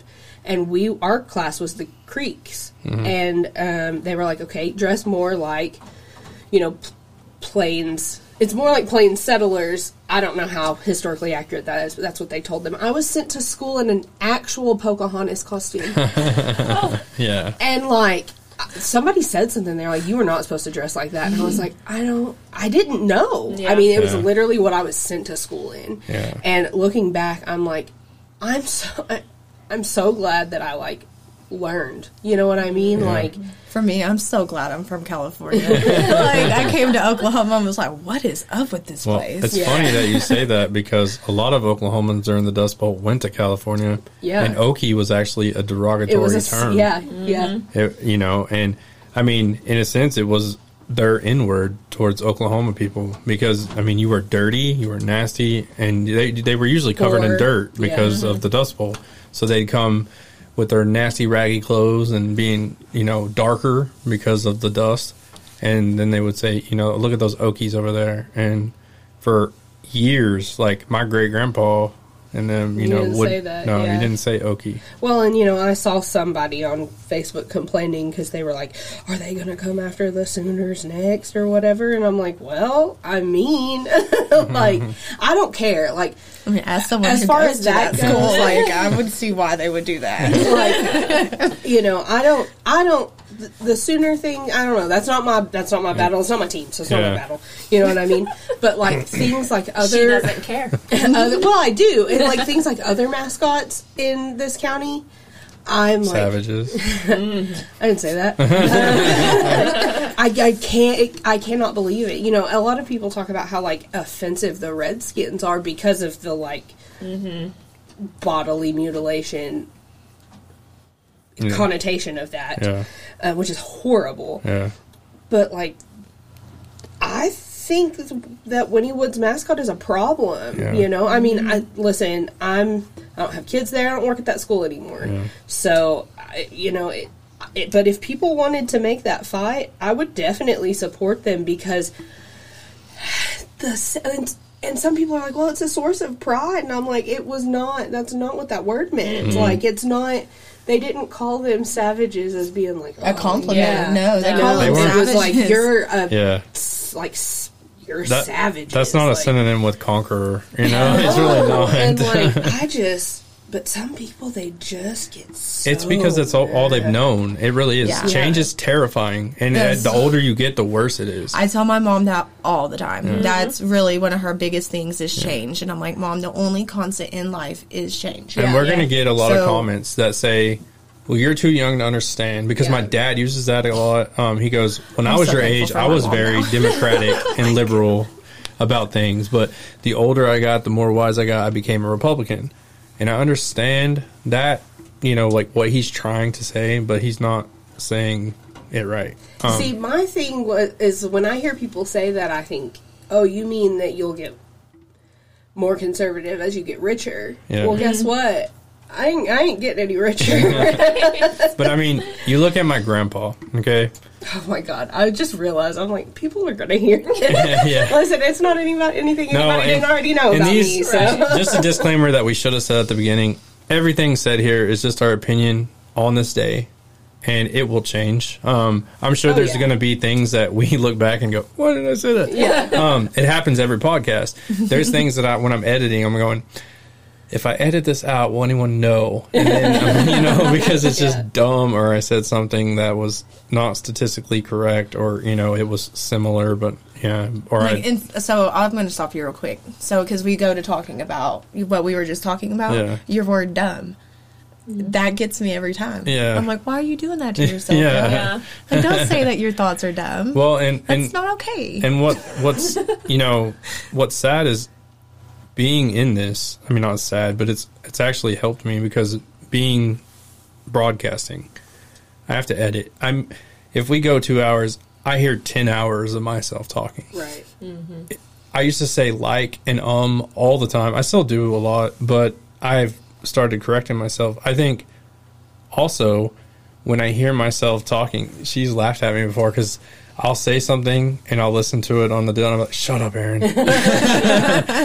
but it's helped me to be more introspective. It's helped me to realize that I don't know everything and, Yeah. and that I'm just this growing person that, you know, and that's what I was bringing up my grandpa because yeah, you know, if you knew him at a certain time, he was probably real conservative and real- you know, but as he got older, he did the opposite of what most people did. He got more pliable, he got more um, curious.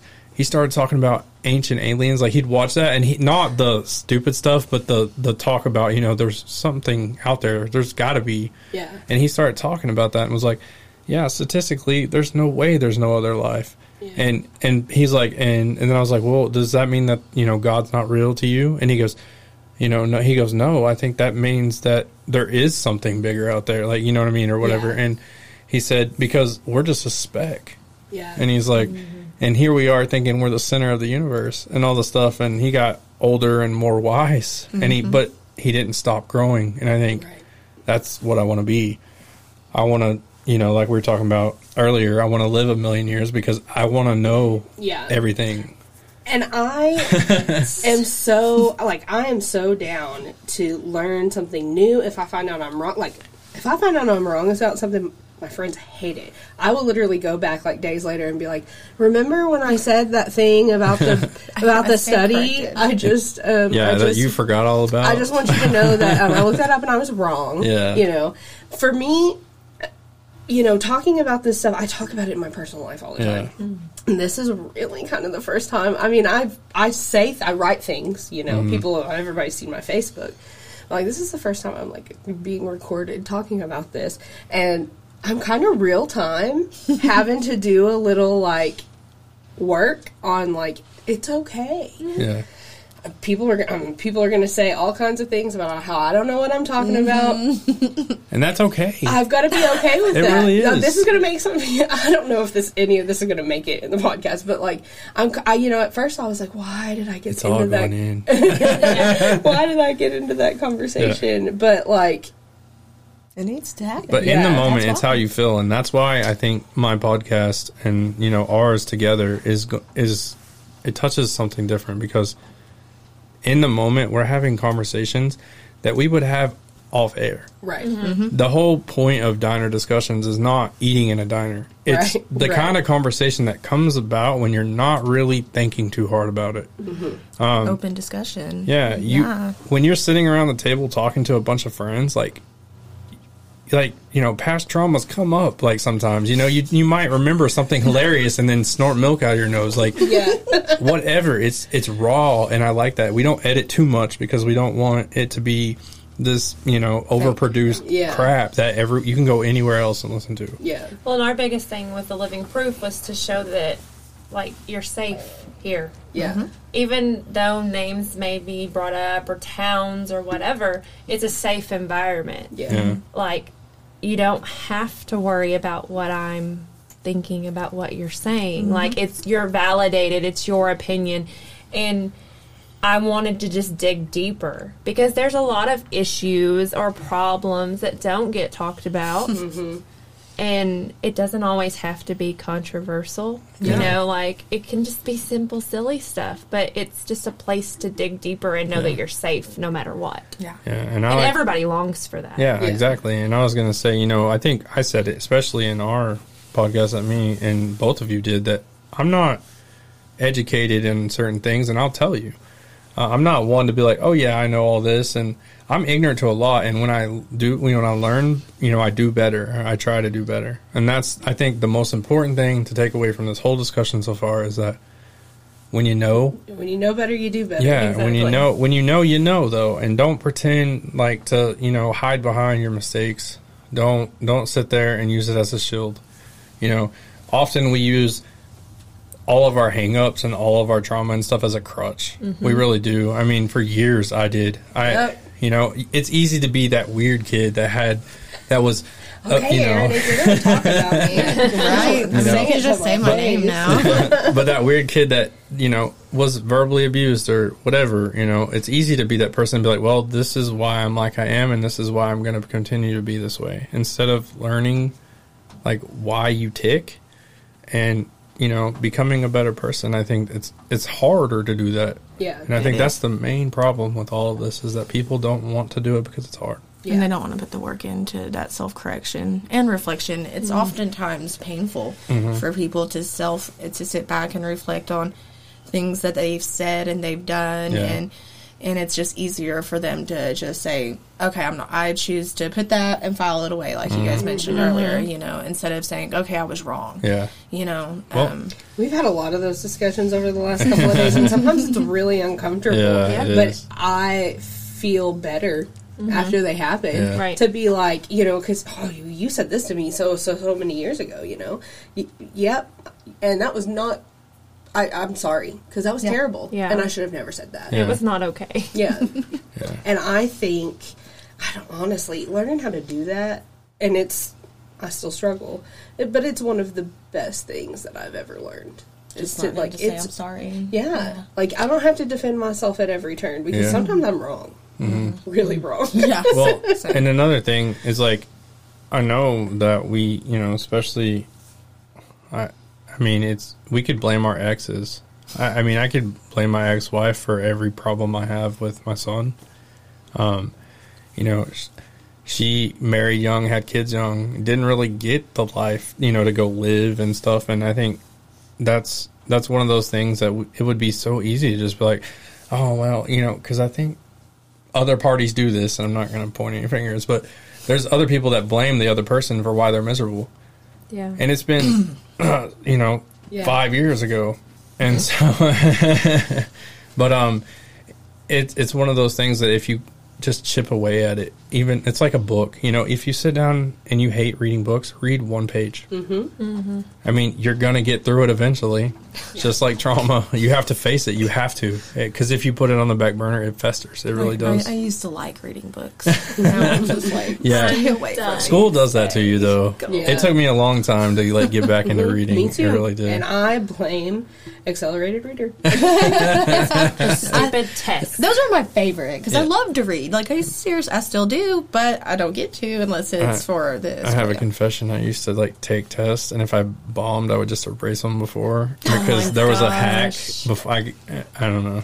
Maybe that was the only one, but I'd get like tons of points on books I'd never read because I just wanted to go to the party. I, I never got to go to those Yeah. either, so it's okay. Just wanted to And have those- ice For di- for cream different and a- reasons. and a bouncy house. those stupid like summer reading things where you just wrote down all the books you read and you and would you get got a the prize. free pizzas. I would just Oh, look at all the books in the library and start writing crap down. I don't think I read half those books. I hope you're a- not talking crap about summer reading program. No, no, but I'm just saying, like, it was so easy to cheat, and I felt like no other kid did it. I'm like, why are y'all not taking advantage of Okay, this? Well, that's as a- when honesty As a library director, I will say this. and eth- being Yeah. ethical Yeah. in.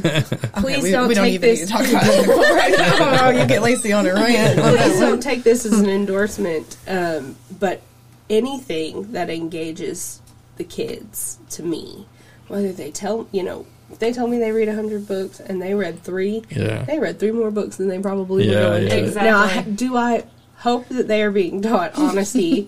yes, but they're engaged in their community, mm-hmm. and that you know that to me is more important. Well, it's I- like yeah. with me, you know, in social work, I I will never go to a client and say I don't believe you. Yeah. I mean, who would I be? What kind of worker would I be if I came up to you and said what you're telling me right now is a lie? I wouldn't do that. So I mean, I'm, they're probably not going to call you out on like not reading those hundreds of, bu- of books until they got a little more proof that you're doing that. Yeah. Well, and you know, if you if you really wanted this extra Sonic ice cream coupon, you know, I'll just we give are it not. to you. We're, we're a very small library. So like, if you got you ain't got a lot of kick it, homie, I'll give you a free ice cream cone.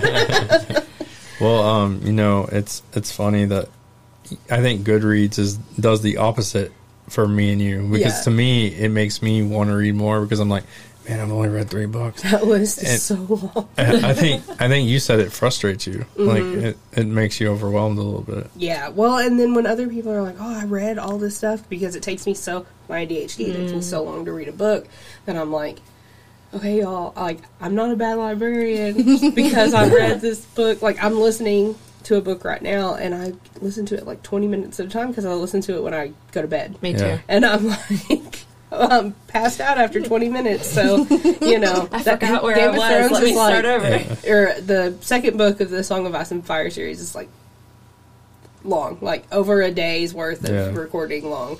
And uh, 20 minutes at a time, man, I'm getting through it. yeah, I um I listen to books that would take me a lot of more brain power, like uh, educational stuff. I like to listen to. For some reason, when I hear somebody talking, it registers better. Um, especially ones that have a lot of like scientific definitions or words. Um, and a lot of um, autobiographies for some reason when the when it's the person reading it. oh, I have a good one then. Yeah, Yeah, but for- but I'll there's certain there's certain people that I can't stand, and I can't like Stephen King when he reads. It's hard for me to get through the book. Well, I I'll be honest with you guys. I've never listened to a book through audio tape Oh. ever Oh, you in should. my life. It's, Ever. It's I hey, I can hook you up. No, I mean I'm I'm really good. Like, It's amazing though because I don't have time to sit and open a book Mm-hmm. unless it's textbook, and so I kind of do what Meg does. Like I'll Mm-hmm. do 20, 30 minutes before I go to bed, or I'll go to sleep to it. Then I'm like, oh god, I forgot where I was. Let me go back. I feel like for me, it would take the fun out of reading. Like, I Oh, love maybe. to get in a book and like go off into its own little world, and that's what reading always was for me. It's why I love it. It's a different it. tool set Yeah. for me. Um, the like fictional books. There's two different kinds. There's ones that are just read straight, and ones that are almost like a play, kind of like they have sound effects and stuff. And sometimes that's even better. Than, Yeah. Um, it just depends, and I have to be in the mood because sometimes I'll play a chapter and then when it gets to the end, I'm like, What happened? what? I don't know. Who are all these people? You know, and then I'll have to go back and listen, but I have to be in the mood for it. I like to listen to books that I already have read, Oh, yeah? um, especially like with the A Song of Ice and Fire series, because the guy that reads and pronounces the names different, like 14, 14 different ways throughout the entire oh book. gosh. But There's certain people that when they read it, it makes a good a book that's eh amazing. Like I'll sit there and be like, oh, you could read the phone book. that's how I feel about um, Hitchhiker's Guide to the Galaxy, Oh, which is one of my absolutely Yeah. favorite books. Have you read the whole series? Or I have just- not. I Right. st- I've only read. Well, I've read Hitchhikers like forever, and I've read like halfway through the restaurant at the end of the yeah. end of the I started universe. that one. Yeah, But um, S- Stephen Fry, I think, yeah, I think that reads those. I'm pretty sure oh, it is. so good. yeah. I'm just like nobody else can can do that. The- did you enjoy the movie? With Ewan McGregor, Yeah. I've never seen it. Um, it's different. Like, you know, it was kind of back before people were really good at making adaptations. Mm-hmm. Um, they got a couple characters really right, but Yeah. some of them are just eh. Um, so how do y'all feel about like movie adaptations of like powerful books, like stuff that's classics and stuff like that? Do you think it takes away from the experience, or is it a whole different thing? To me, it depends on the book. Um, there are some movies, and I haven't read this book, but I've heard that it's the same way as a. Uh, I'm thinking of ending things. I don't know if you ever watched that on Netflix. I, I Uh, have, I've, I know of it, but I haven't watched it. well I- anything with Jesse Plemons in it, I'm like, I love him. I think he's fantastic. But um, it was wild, and I was like, I don't understand what's going on, and like, I don't like it. Sorry, I looked at the camera and everybody looked up. I was just making sure it's still recording. but um, I, I had no idea what was going on through like 85% of the movie. And they were like, it's a book. And I, I knew exactly what kind of book it was. I was like, oh, it's a book that only makes sense when you can read, when you know the main Yeah. character's inner monologue. Yeah. Because this doesn't make any sense to me. Yeah, But then you have, you even have like books like, we need to talk about Kevin. I don't know if you've ever read that. Um, but it is also a movie, and I think the movie does a very good job of. And the books in like I don't know, if there's a library word for it, but it's in letter format. But they turned that into a movie, and it it worked really well. yeah, But then you have you know books that get to- turned into shows, and they do really really well until they run out of source material, Yep. and then they kill everyone, and the long night is one episode long, and sorry spoilers. you know, because there's the Game of Thrones book series. It if it ever gets finished, he just signed on a huge HBO deal. Oh wow, really? Yeah, he just Isn't signed a like a. spin-off? There are five of them, yeah. and he's still got two books left. And it's been twelve years since A Dance with Dragons was out. So there's a lot of talk in the community now about whether he'll ever finish the series. Um, he's said a lot of times How that old is he now? in the seventies. Oh, yeah. yeah, and Oh, I mean, yeah, he's. I think they started in the eighties, nineties with those stories. Is he the one that said that he had made notes and stuff of everything, so if that he passed away, they could finish his I books? heard that he was not going to allow anyone to finish them. Okay. Um, I know the guy that uh, Robert Jordan that Yes, wrote the that's Wheel who of I was Time. thinking Yeah, of, and yeah. then the guy that took up for him Oh, yeah. apparently is just Yeah. fantastic. Brandon Sanderson. Yeah. Yeah. Um, but no, Sorry, everything everything. everything that that George has ever that I have found has indicated that he will not allow anyone to finish the series, um, which I I don't. There's a big conversation in the community, the fandom right now that's like, does he owe us the end of the series before he goes and makes all of these TV shows with HBO?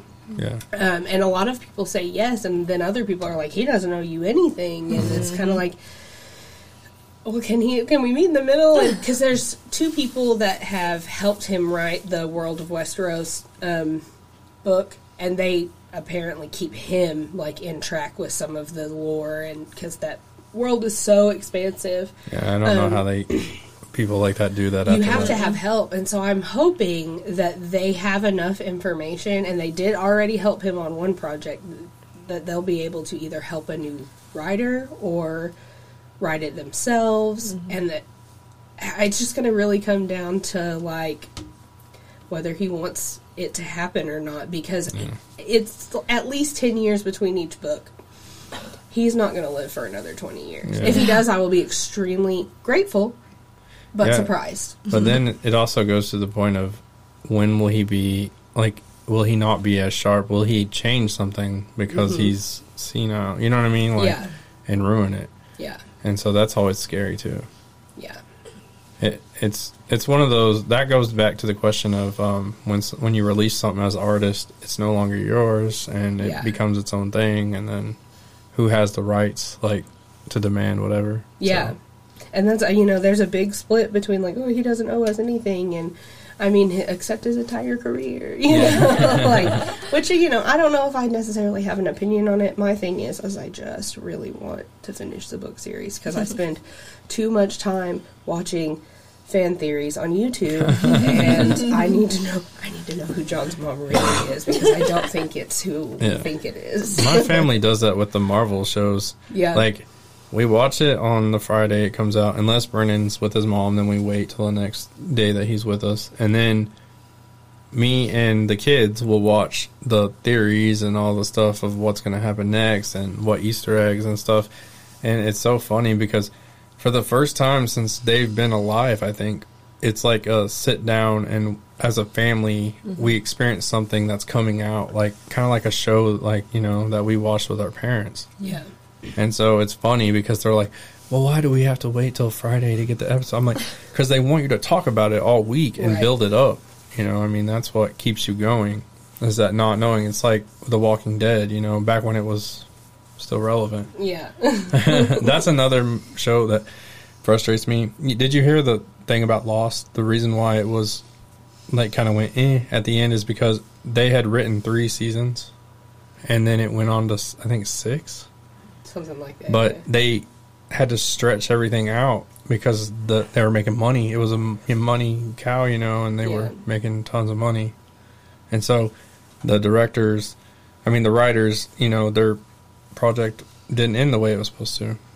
And that's frustrating. Yeah. That yeah. I don't want to talk about season eight of Game of Thrones. Still salty too. well, okay. You it's just you can tell that after season five that they didn't have anything else to sorry, I got something in my eye. Um, I thought you were just really passionate and starting to cry. Well, not in public. I don't have a problem. But like you know, they're Thought went right out the window again, y'all. I didn't, see it in her eyes. Oh, okay. No. After the sixth We'll just fill it in with laughter. yeah. After the fifth season, they ran out of source material. Fifth, sixth season, and you could see a sharp decline in character arcs that they have spent ten years building. Um, I don't even disagree with the way the show ended. There are some arcs where I'm like, really, that's how. Like, I like Jaime's arc. I think was absolutely ruined. I think. I mean, it's been out for a really long time, but spoilers, I guess. Yeah. Um, Clegane, Clegane Bowl didn't go how I wanted it to. Um, I think that it could have been a lot more in depth.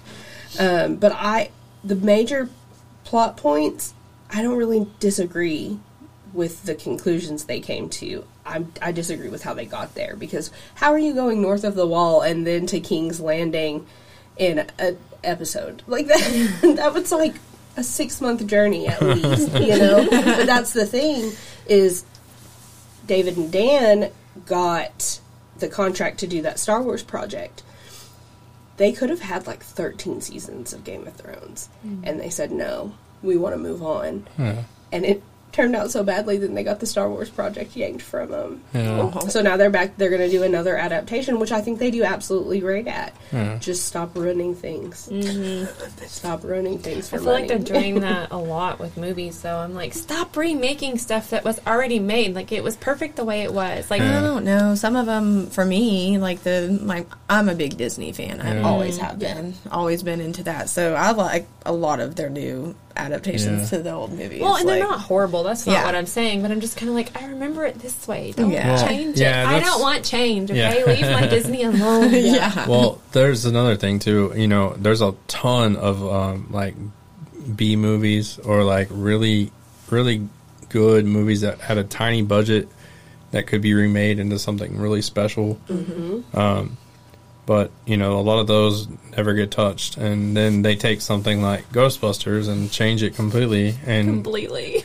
and I think the new one looks promising, hopefully. But, um, you know, it's just one of those things where I would love to see some of these movies that, that we loved as a kid that nobody talks about, like you know, Little Monsters or something. Yeah. I mean, there's some things in that movie that probably couldn't be made.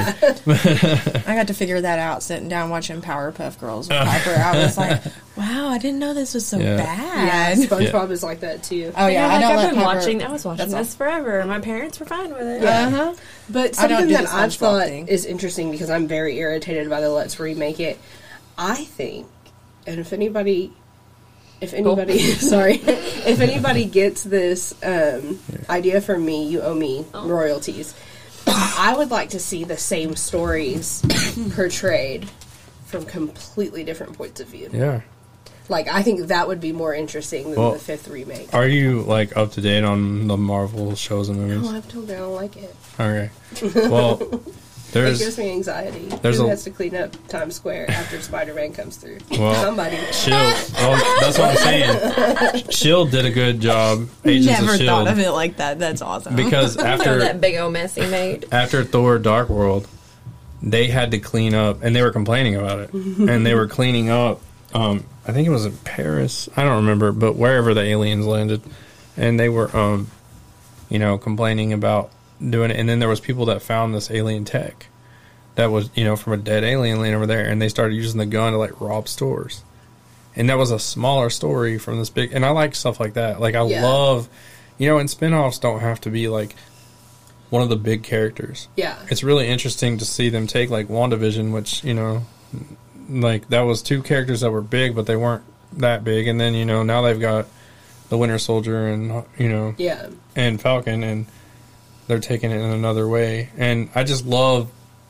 I love building that universe. I think Marvel's killing it right now with Yeah. that whole aspect, and I wish there was something else because it really sucks. My kids are like, "Well, what else is like this?" I'm like, Well, and uh, you know, Harry please, Potter. Please Like, don't hate please. me. Yeah, Um, yeah.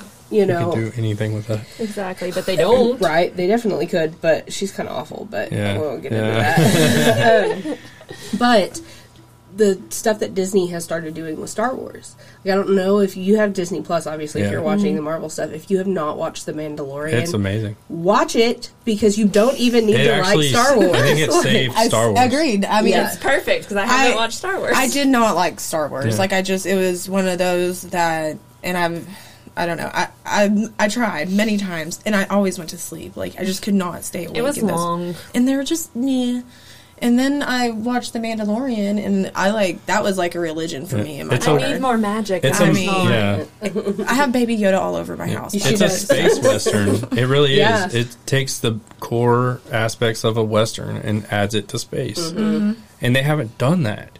And that's what's cool is because it was the same stuff that you're used to, but in a new way. And that's what's cool. I think you know Marvel was talking about making a horror show, Oh, that would I would watch that. and, and that's. But I'm saying, but why not? Just because it may not be the most successful thing, you, you're freaking million, like billion, billions of dollars, like spent on shows that should only last a couple seasons that are like Pretty Little Liars.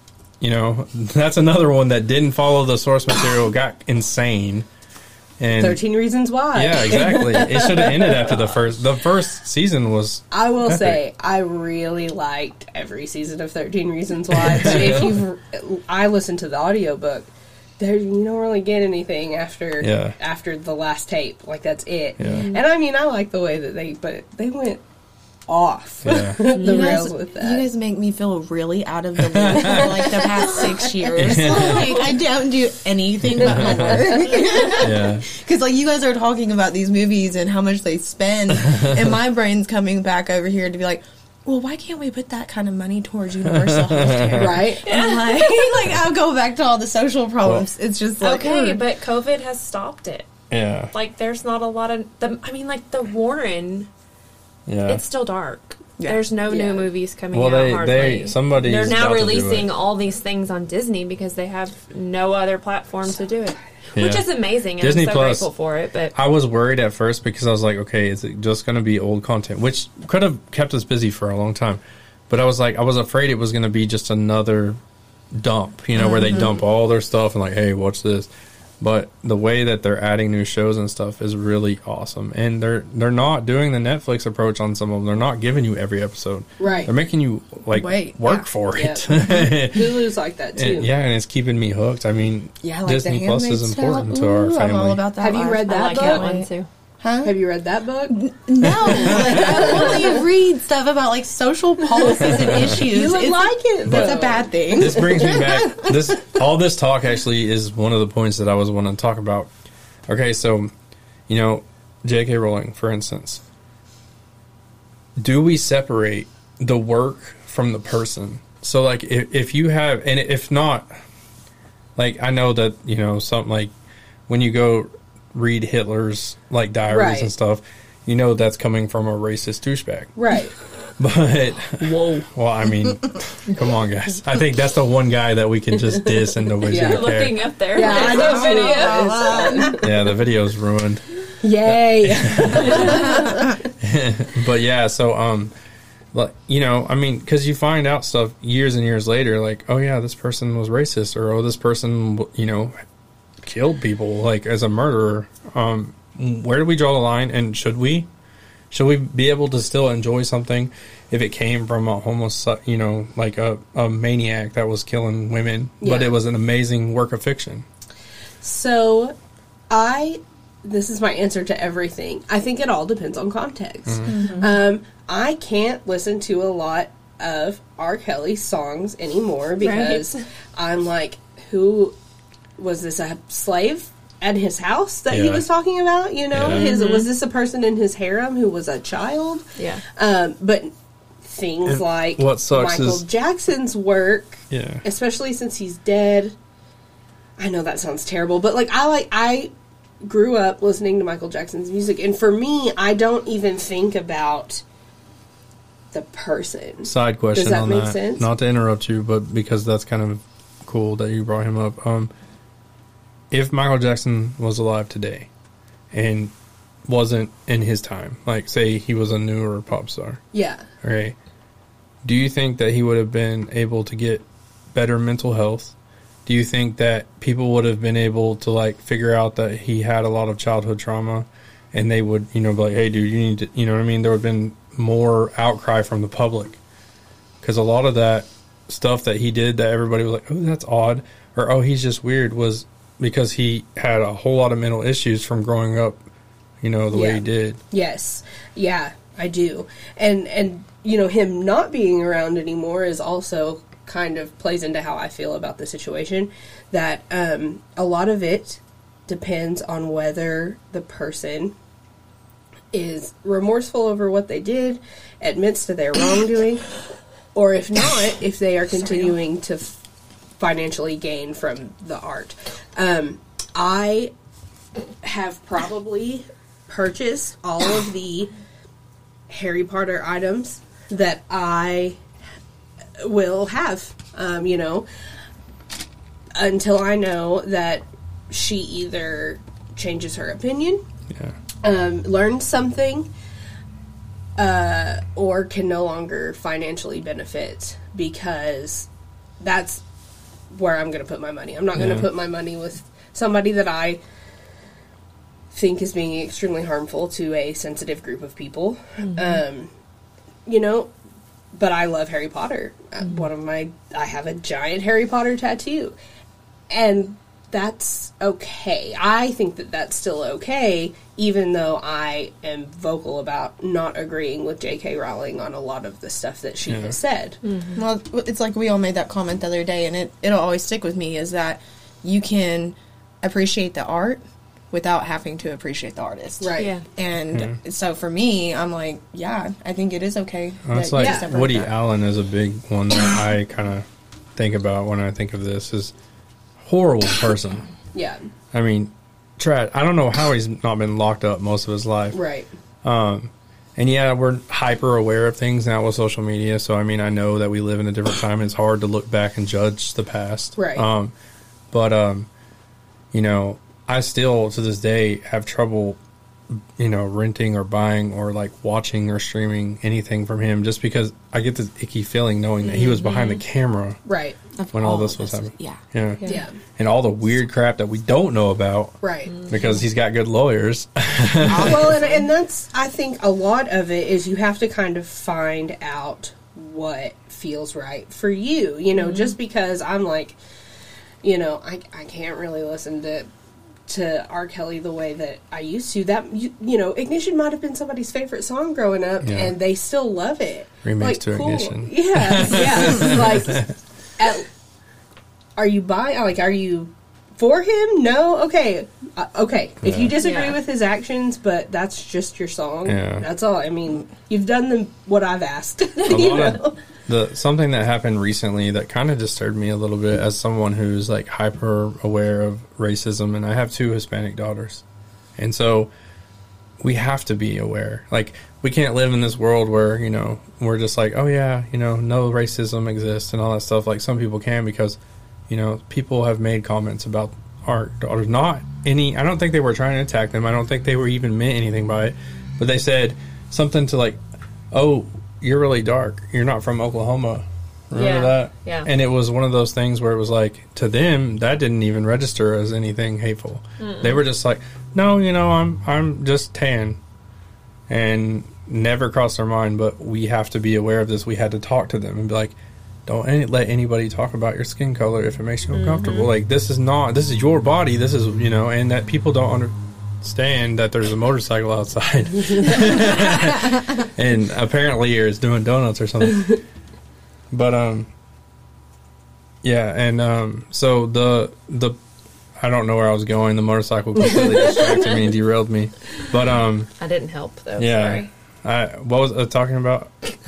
Are you asking me? You're asking me. but yeah, um, something about Doing that. yeah, it's it's Megan that's distracting me, not you. sorry. She's the world's worst. About she can derail any train of thought I have. It's like her superpower. Um, I'll be talking to a kid and having a serious conversation. They'll be like, for the first time ever, be focused on me and listening to every word I say, and then she'll she'll be sitting there listening to this whole conversation, knowing that I'm being serious, and be like, huh, huh, like who farted or something completely that derails the conversation, and then I lose the kid. They're not going to listen to me again yeah. and then you know shows no remorse for her actions and just looks at me like what Sorry. and so you know that's normal around here but Oh, we- you're talking about.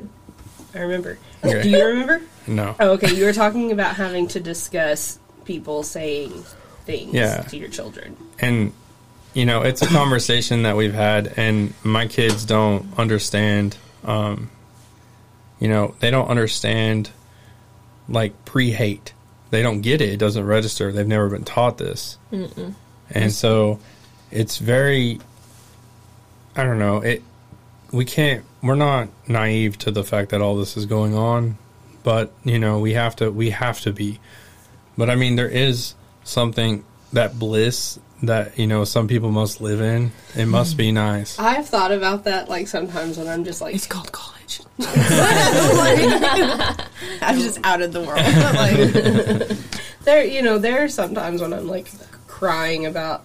I asked one of my therapists once, like, what what do you do when the source of your depression is a socioeconomic problem that you can't change? And she was like, I don't, What? know, I don't know. And I was like, cool, just keep being depressed then, I guess. and then the, in those times, I think like, man, if I didn't care about this, I'd probably be a lot happier.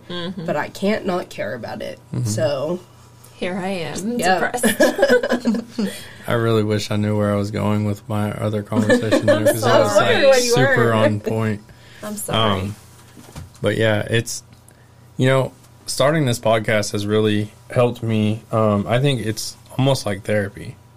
because where else do you, you know you talk and then people listen. It's and called talk therapy. Yeah. Well, sorry for ruining that all with my opinions today. no, no, no. No, I mean the two listeners that listen to me all the time are Oh not gosh. mad. I'm just kidding.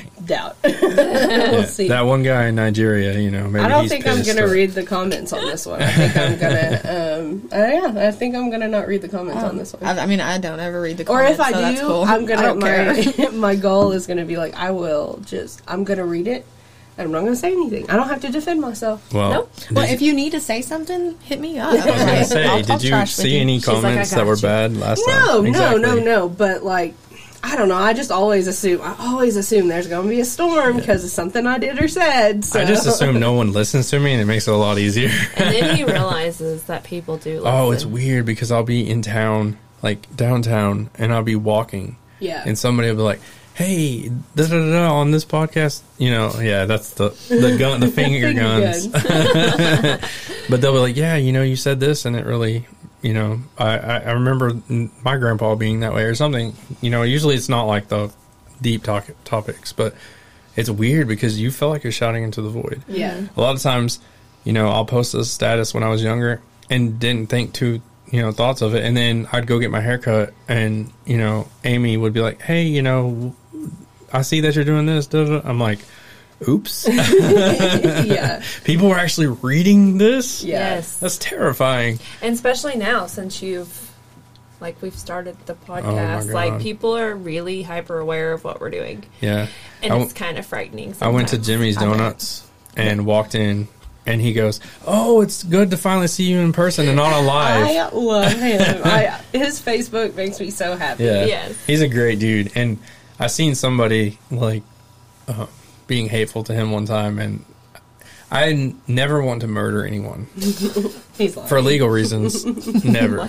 Oh but no, but it made me really angry. I was like, you, I, I wanted to because I knew where they worked. Mm-hmm. And I wanted to just be like, "Hey, nobody go here," because he owns his own business, Oh, and it was just like, you can't be terrible. How are you going to be rude to one of the nicest, most happiest? Gets up every day and is like, "I'll make your kid donuts with their name in it," Exactly. and you're gonna like, you don't have to do that. Like, you can just make simple round and round and straight donuts. Yeah, and they would still sell. Yeah. And, and what's cool is, you know, he's trying to bring that that Small business feel. Well, yeah, in the in the big city, you know, because everybody has Hurts donuts and stuff up there. Yeah.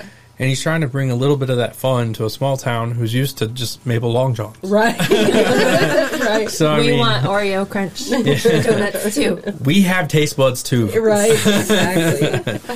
Yeah. Now that we're all diabetics, we maybe. I just take my insulin. You'll be He's like, okay. Can I have that? I'm with not a diabetic. I'll eat all the y'all want me to. And I don't even care about my weight. So throw them at you, girl. Can I watch you eat an Oreo crunch donut, please? It's- it, Just let her smell it. it might not be very satisfying to watch, but you're more than welcome That's so to. funny. I'll try to keep my mouth closed while I'm doing it. So um, we were talking about books and racism today, and um, I like to kind of give references and uh, or not references, but try to give recommendations. And uh, the face you were making was scary. I thought you were stroking out. I thought I'd lost my wife live on air. We're not live. Stop saying that. We are live. Someone's listening to us right now, and it's probably like three weeks from now, and they don't know that we're not live. It'll be Lacey's mom. Yeah. She already asked about it. I'm so sorry, Paula. yeah. But We've um, been good. I read this book by Jay Milbrandt, um, and now I haven't deep dived into this character other than this book. So I mean, if he's like complete trash, I'm sorry. Like I don't, I don't know. I'm ignorant. But um, David Livingstone, I'd never heard of him. Have you? No. Okay, so apparently he went in search of the entrance to the Nile River, and so he went to Africa, and he did a lot of stuff to end African race. I mean racism, African slavery, and he did like a huge publicity stunt to like pull it off. And it's a very interesting read. I'd never heard of the man, but he had a huge impact on people's lives. Millions of people were saved, you know, over the years because of him. And so uh, I would definitely take a you know minute to check it out and see if it's something that you would like. Um, as you said it heavily onto the desk, I'm sorry. but um, Is there any books or anything or anything in your life? Oh, not you, Lacey. I'm just kidding. No, is, there, is there anything that you've been like doing, listening to, or whatever that you would want to recommend that has something to do with what we're talking about? I know you've been going to school and yeah, so it has a lot to do with that. Uh, um, I'm just I'm trying to think of some of them, so y'all go on because I know that I they make me watch them weekly, videos, podcasts. Um, Did you watch that YouTube video I sent you about um, whether to call black people black or African American? How long ago did you send it to me? Uh, uh, uh, two weeks ago, maybe. I have. I don't know. I don't know if I watched it. Yeah. I'm not gonna lie. Well, I wish I was trying to ask you because I was hoping you would remember at least what the channel is called because those two ladies are really fun to watch because they take things that are sensitive about like black lives and they make it you know approachable for someone who's on the outside looking in so for me like i don't have a ton of black people around me that i can just go you know and, and talk to and discuss things well, Um, and it's not their job to do the our work. no, You know what I exactly. mean? And so, you know, and and to have these ladies like spell it out pretty don't you know, you know, Right. basically like for the layman and say, "Hey, you know, this is not as big a deal as you're making it or hey, as long as you're not drawing attention to this certain thing, like it's okay. We know you're trying. We see you, Right. you know, and and this stuff and then just kind of giving they're also doing it for people that are black that are un uncultured too Yeah. that don't know their history. And so they're like talking about is soul food good for the black community because that was a slavery thing, Oh, you know, not know because all the stuff that, you know, the stereotypical black soul food is, you know, pig snouts and all this stuff was the throwaway from the white table. So they were almost programmed to start liking it. And so they're like, should we eat this? And they ask important questions that you wouldn't think about. And so I really enjoyed watching them. I will post their uh, stuff in in one of the, you know, comments. Yeah, I do actually have um, some recommendations. Uh, yeah, I have some. Um, so, if you like horror movies um, and you want something kind of socially awakening, I guess, to some people maybe, um, I would definitely suggest Antebellum on Amazon Prime with Janelle Monáe. It's a very good very good movie. Um, I would also recommend if you are interested in the history of American prisons or for profit prisons, um, anything on that subject, I would recommend American Prison by Shane Bauer. It is one of the most harrowing looks at the criminal justice system I've ever read. That book completely changed the way that I thought about long term incarceration and making money off of prison labor. Um, also, just for fun, um, shout out to my cousin April for uh, suggesting this for me. Well, to everyone on her Facebook, but I immediately bought it. Um, it's the Push. Um, and I'll get the author right here in a second. It's a very, it's a very, very good book um, about some of the struggles of motherhood.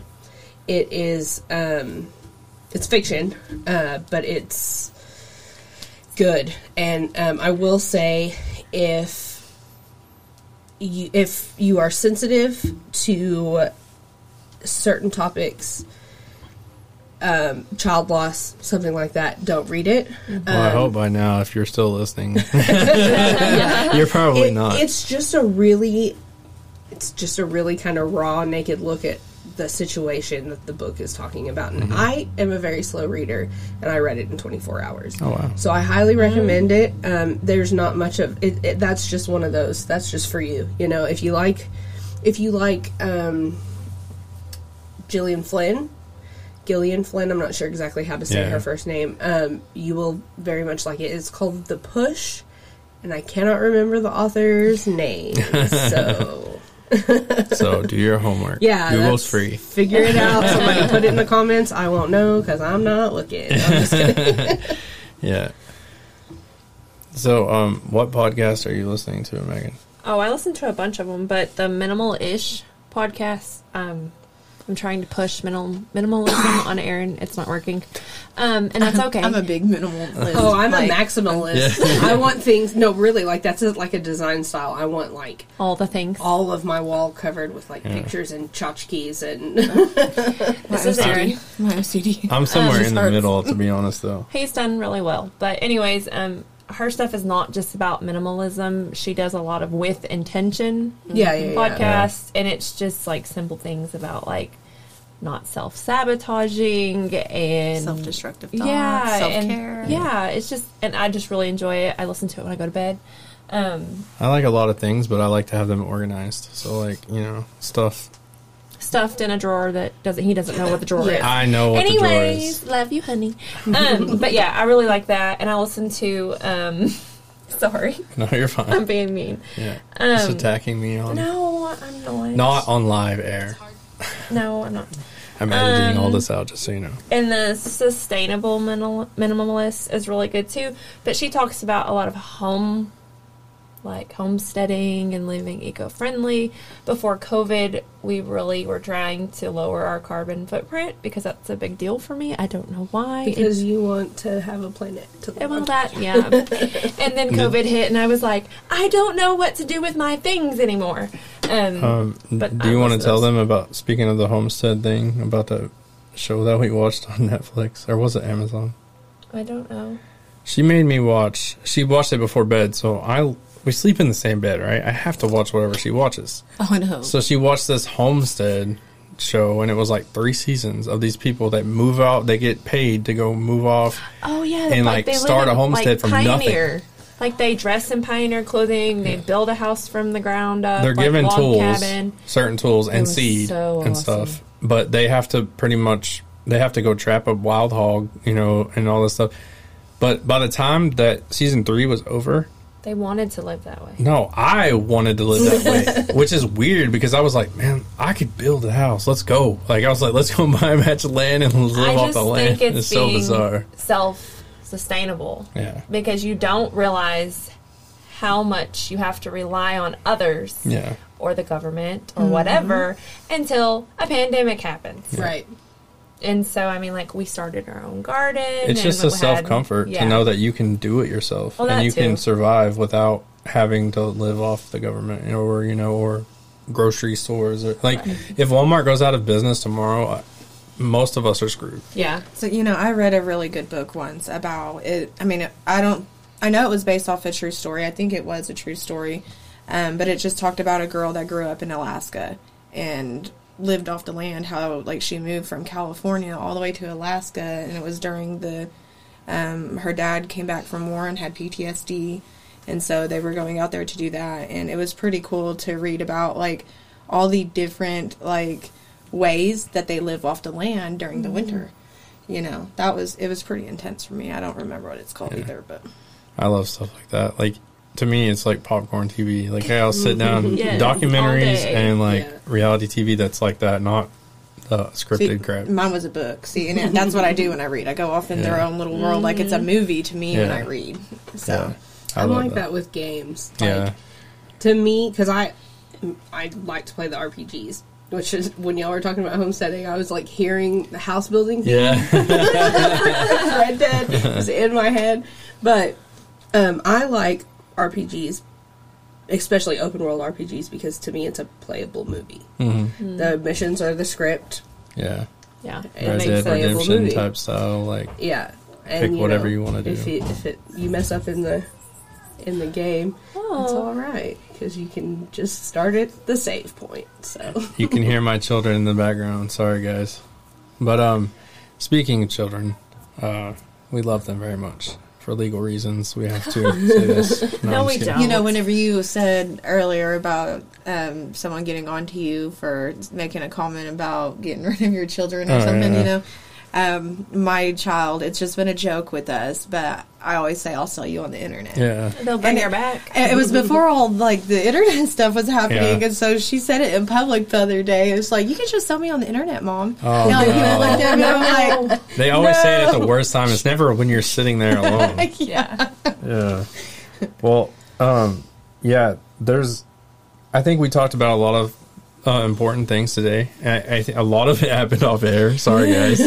also, um, Crip Camp. Have any of you guys watched that? I have not. My haven't. friend Maddie, that I graduated college with, actually did. Um, I think at like 19 minutes, she um, is interviewed on there. Oh, wow. Oh, talking wow. about her brother's journey. That's awesome. So That's awesome. So, um, yeah, we we we probably did two hours on here and probably four hours altogether. Um, but you know, uh, so, you'll just have to imagine what we talked about, and Yeah. it I blame happened. it on Aaron and Meg Ray. Like, it's all them. It's all them. Yeah. We just want to get back Well, to our Yeah. homework. That's I know. that's how you get me on and here, studying. and I just end up saying stuff that Yeah. you know. I mean, you know, whatever. But it's Uh, because it's so easy. Yeah. Like, so Well- sorry No, if you're- I make people hey, mad. hey, you know what? We don't care. Here's the thing: if they've survived to listen to the end of this, then I mean, then they were probably agreeing with some of the stuff we said. They probably didn't click off, but um, we are trying to figure out like where diner discussions goes from here. I mean, you know, the no co-host thing is kind of weird, but um, uh, I'm kind of just carrying the mantle. But I would like to have like, you know, guests. uh, like guest spots, like guest co-hosts. Yeah. you know, like a rotating cast. And so, if either one of you would like to be on at some top point, just you know, let me know. You know, it'd be cool. I am 100% in. Yeah. You've got me like used to this now. well, Yeah, yeah. We was talking about having like a um, like segments Yeah, on yeah, on a yeah, show and having like conspiracies with Meg. that would be awesome. Oh goodness, Yeah. I'm gonna stay away from this. it's like what what conspiracy do you have this week, Meg? no, but seriously, you give me enough notice and I'm down anytime. Okay, heck yeah. And we would love to. I probably we probably want to do this panel type thing discussion again Yeah, sometime. We didn't cover half the points. No, we did not. I've still got like all of my notes about, you know, um, the Great Filter and uh, Yeah. the what is it the the something paradox Oh. talking about like what kind of level of society you need to like mm-hmm. make contact. So we'll get into that. Yeah. I did a Oh, lot of research this morning. Me neither, so it's okay. Yeah. I'll, Yeah, I'll sit and watch some more. she didn't even look at the notes until maybe like 10 minutes before we got here. I don't know if y'all noticed, but when he added me to the group, it talked for a little bit and then just disappeared. Because, I mean, She always School. mutes our get it. conversations. it's not on purpose. Like I have to do that um, in another group chat that I'm in because as, ju- as it- soon as the going to sleep, uh, like sleep the notifications or whatever, I can't talk.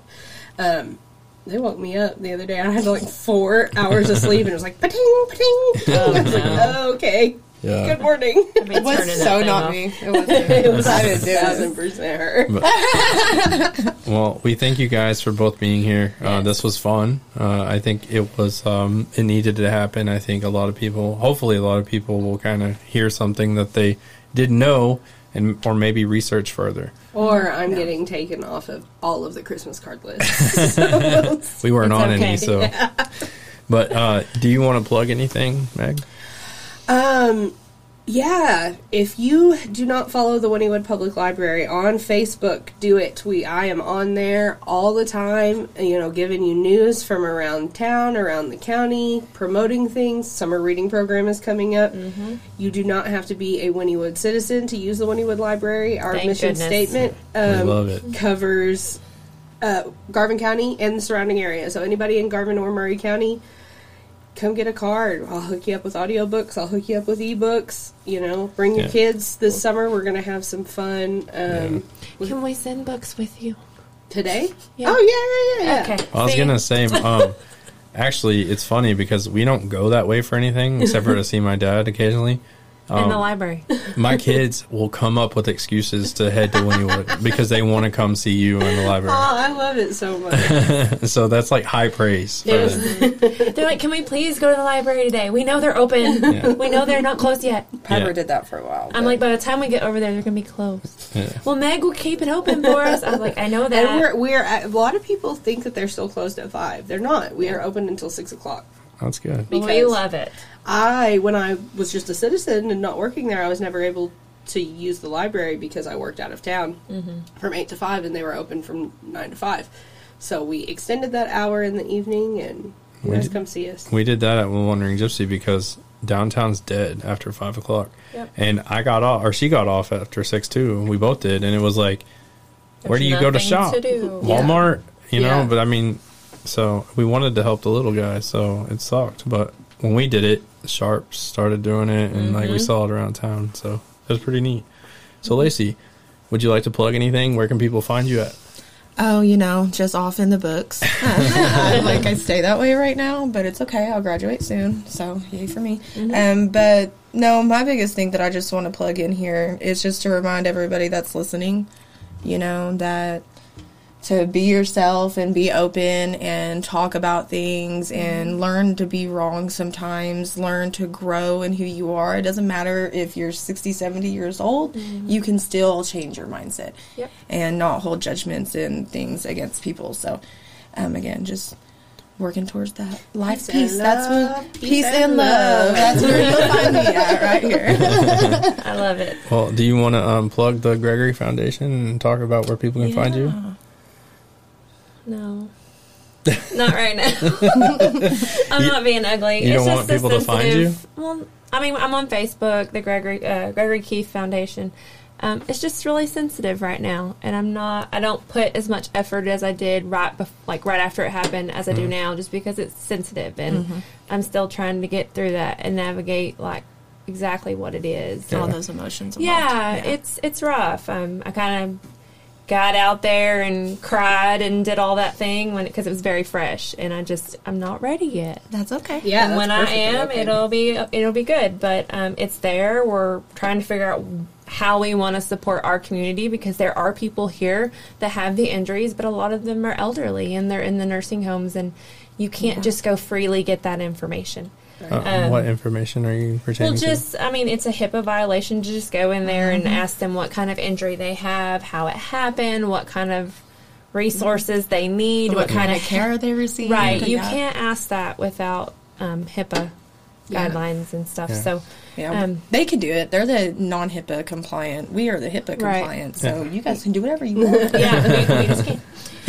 Um, but I mean, there's ways around it, and I'm just trying to get my needs assessment out there. yeah. And, And- if I can get my needs assessment out there, I have funding. I just Yeah. can't do it. where where are you trying to get your needs assessment? Well, just out? here in Pauls Valley. Well, that's but- hard enough. and that's hard So- enough. And so I'm gonna eventually just gonna have to. Well, hit me up, it girl. Norm. Let's let's Yeah. work together on getting Yeah. those things sent out to the people in our community because that's something that I honestly complain a lot about. I write a lot of papers about Mm-hmm. Garvin County, Oklahoma, Yeah. because of the lack of services, and it's Yeah. not just those with disabilities. No. it's those who are low income. Mm-hmm. The it's those who you know legally face trouble. Yeah. Um, it, it just the list goes on about all the services that we need in this county. Well, and it's not And- just traumatic brain injuries. It's Yeah. PTSD. It's strokes. It's it's anything that has to do with a disorder of the brain. Right. Which Um, that list goes on. Yeah, Yeah. I mean, in mental health. It's, Be yeah, part it's, of it. it's just a um, blanket. Like I mean, there Yeah. really is so much that just mental health and you know. Yeah, I mean that DSM Yeah, five. we didn't know anything. yeah, we didn't know anything about traumatic brain injuries until No. her dad got hurt, and then we studied it. I mean, we learned most of what we know In the now about the hospital in the hospital, sitting there They, and just they made us um, learn about that Mm-hmm. and like spotting the signs of traumatic brain injury because it goes so unnoticed Yeah. and for Yeah. so long, and that's yeah. Yeah. Um, But it's gonna get there. Yeah. It's just in slow workings, and that's okay. Yes. I never knew that PTSD. Like I've never heard it referred to as a brain wound. It is though. until we started doing Mm-hmm. the, the foundation and it was um it was something that really opened my eyes to it because you know it's it's one of the one of the main wounds that you can't see Mm-hmm. you know like you can't tell like if it, someone's suffering with PTSD I mean, I even have like it lined up to have a scholarship available for a graduating senior that's in oh, that's awesome. Garvin County or the surrounding areas. But until the need assessment is done, and I'm a five five hundred one c 501c. yeah five hundred one c yeah until I get to that point, I, my hands are tied. Well, hit me up, girl. So, I'd love to help you with that. Well, I appreciate it. I'm so grateful y'all came. Thank I you so probably much for have having us. hungry children and Amen to that. homework. I gotta go ride a bike. yeah, it's about But- to be dark. yeah there definitely will be a part two I think Oh, if y'all are dark. down. I ain't riding a bike. So, thanks guys for watching, listening, and you know, however you're getting this. Uh, if you're listening to you know this on an old radio and the world's over, uh, thank you. Don't wish that on us. But we'll catch you later. This has been Diner Discussions and the Living Proof Podcast. It'll be on both platforms and all the ways that you can listen to that. And if you want to support Diner Discussions or the Living Proof Podcast, check us out on Patreon. And um, we also do have a tip jar on stream on Twitch. And so you can help us out that way. Um, just help us to to be able to give back to you guys. So thank you. We'll see you next time. Bye, everybody. Adios. Bye.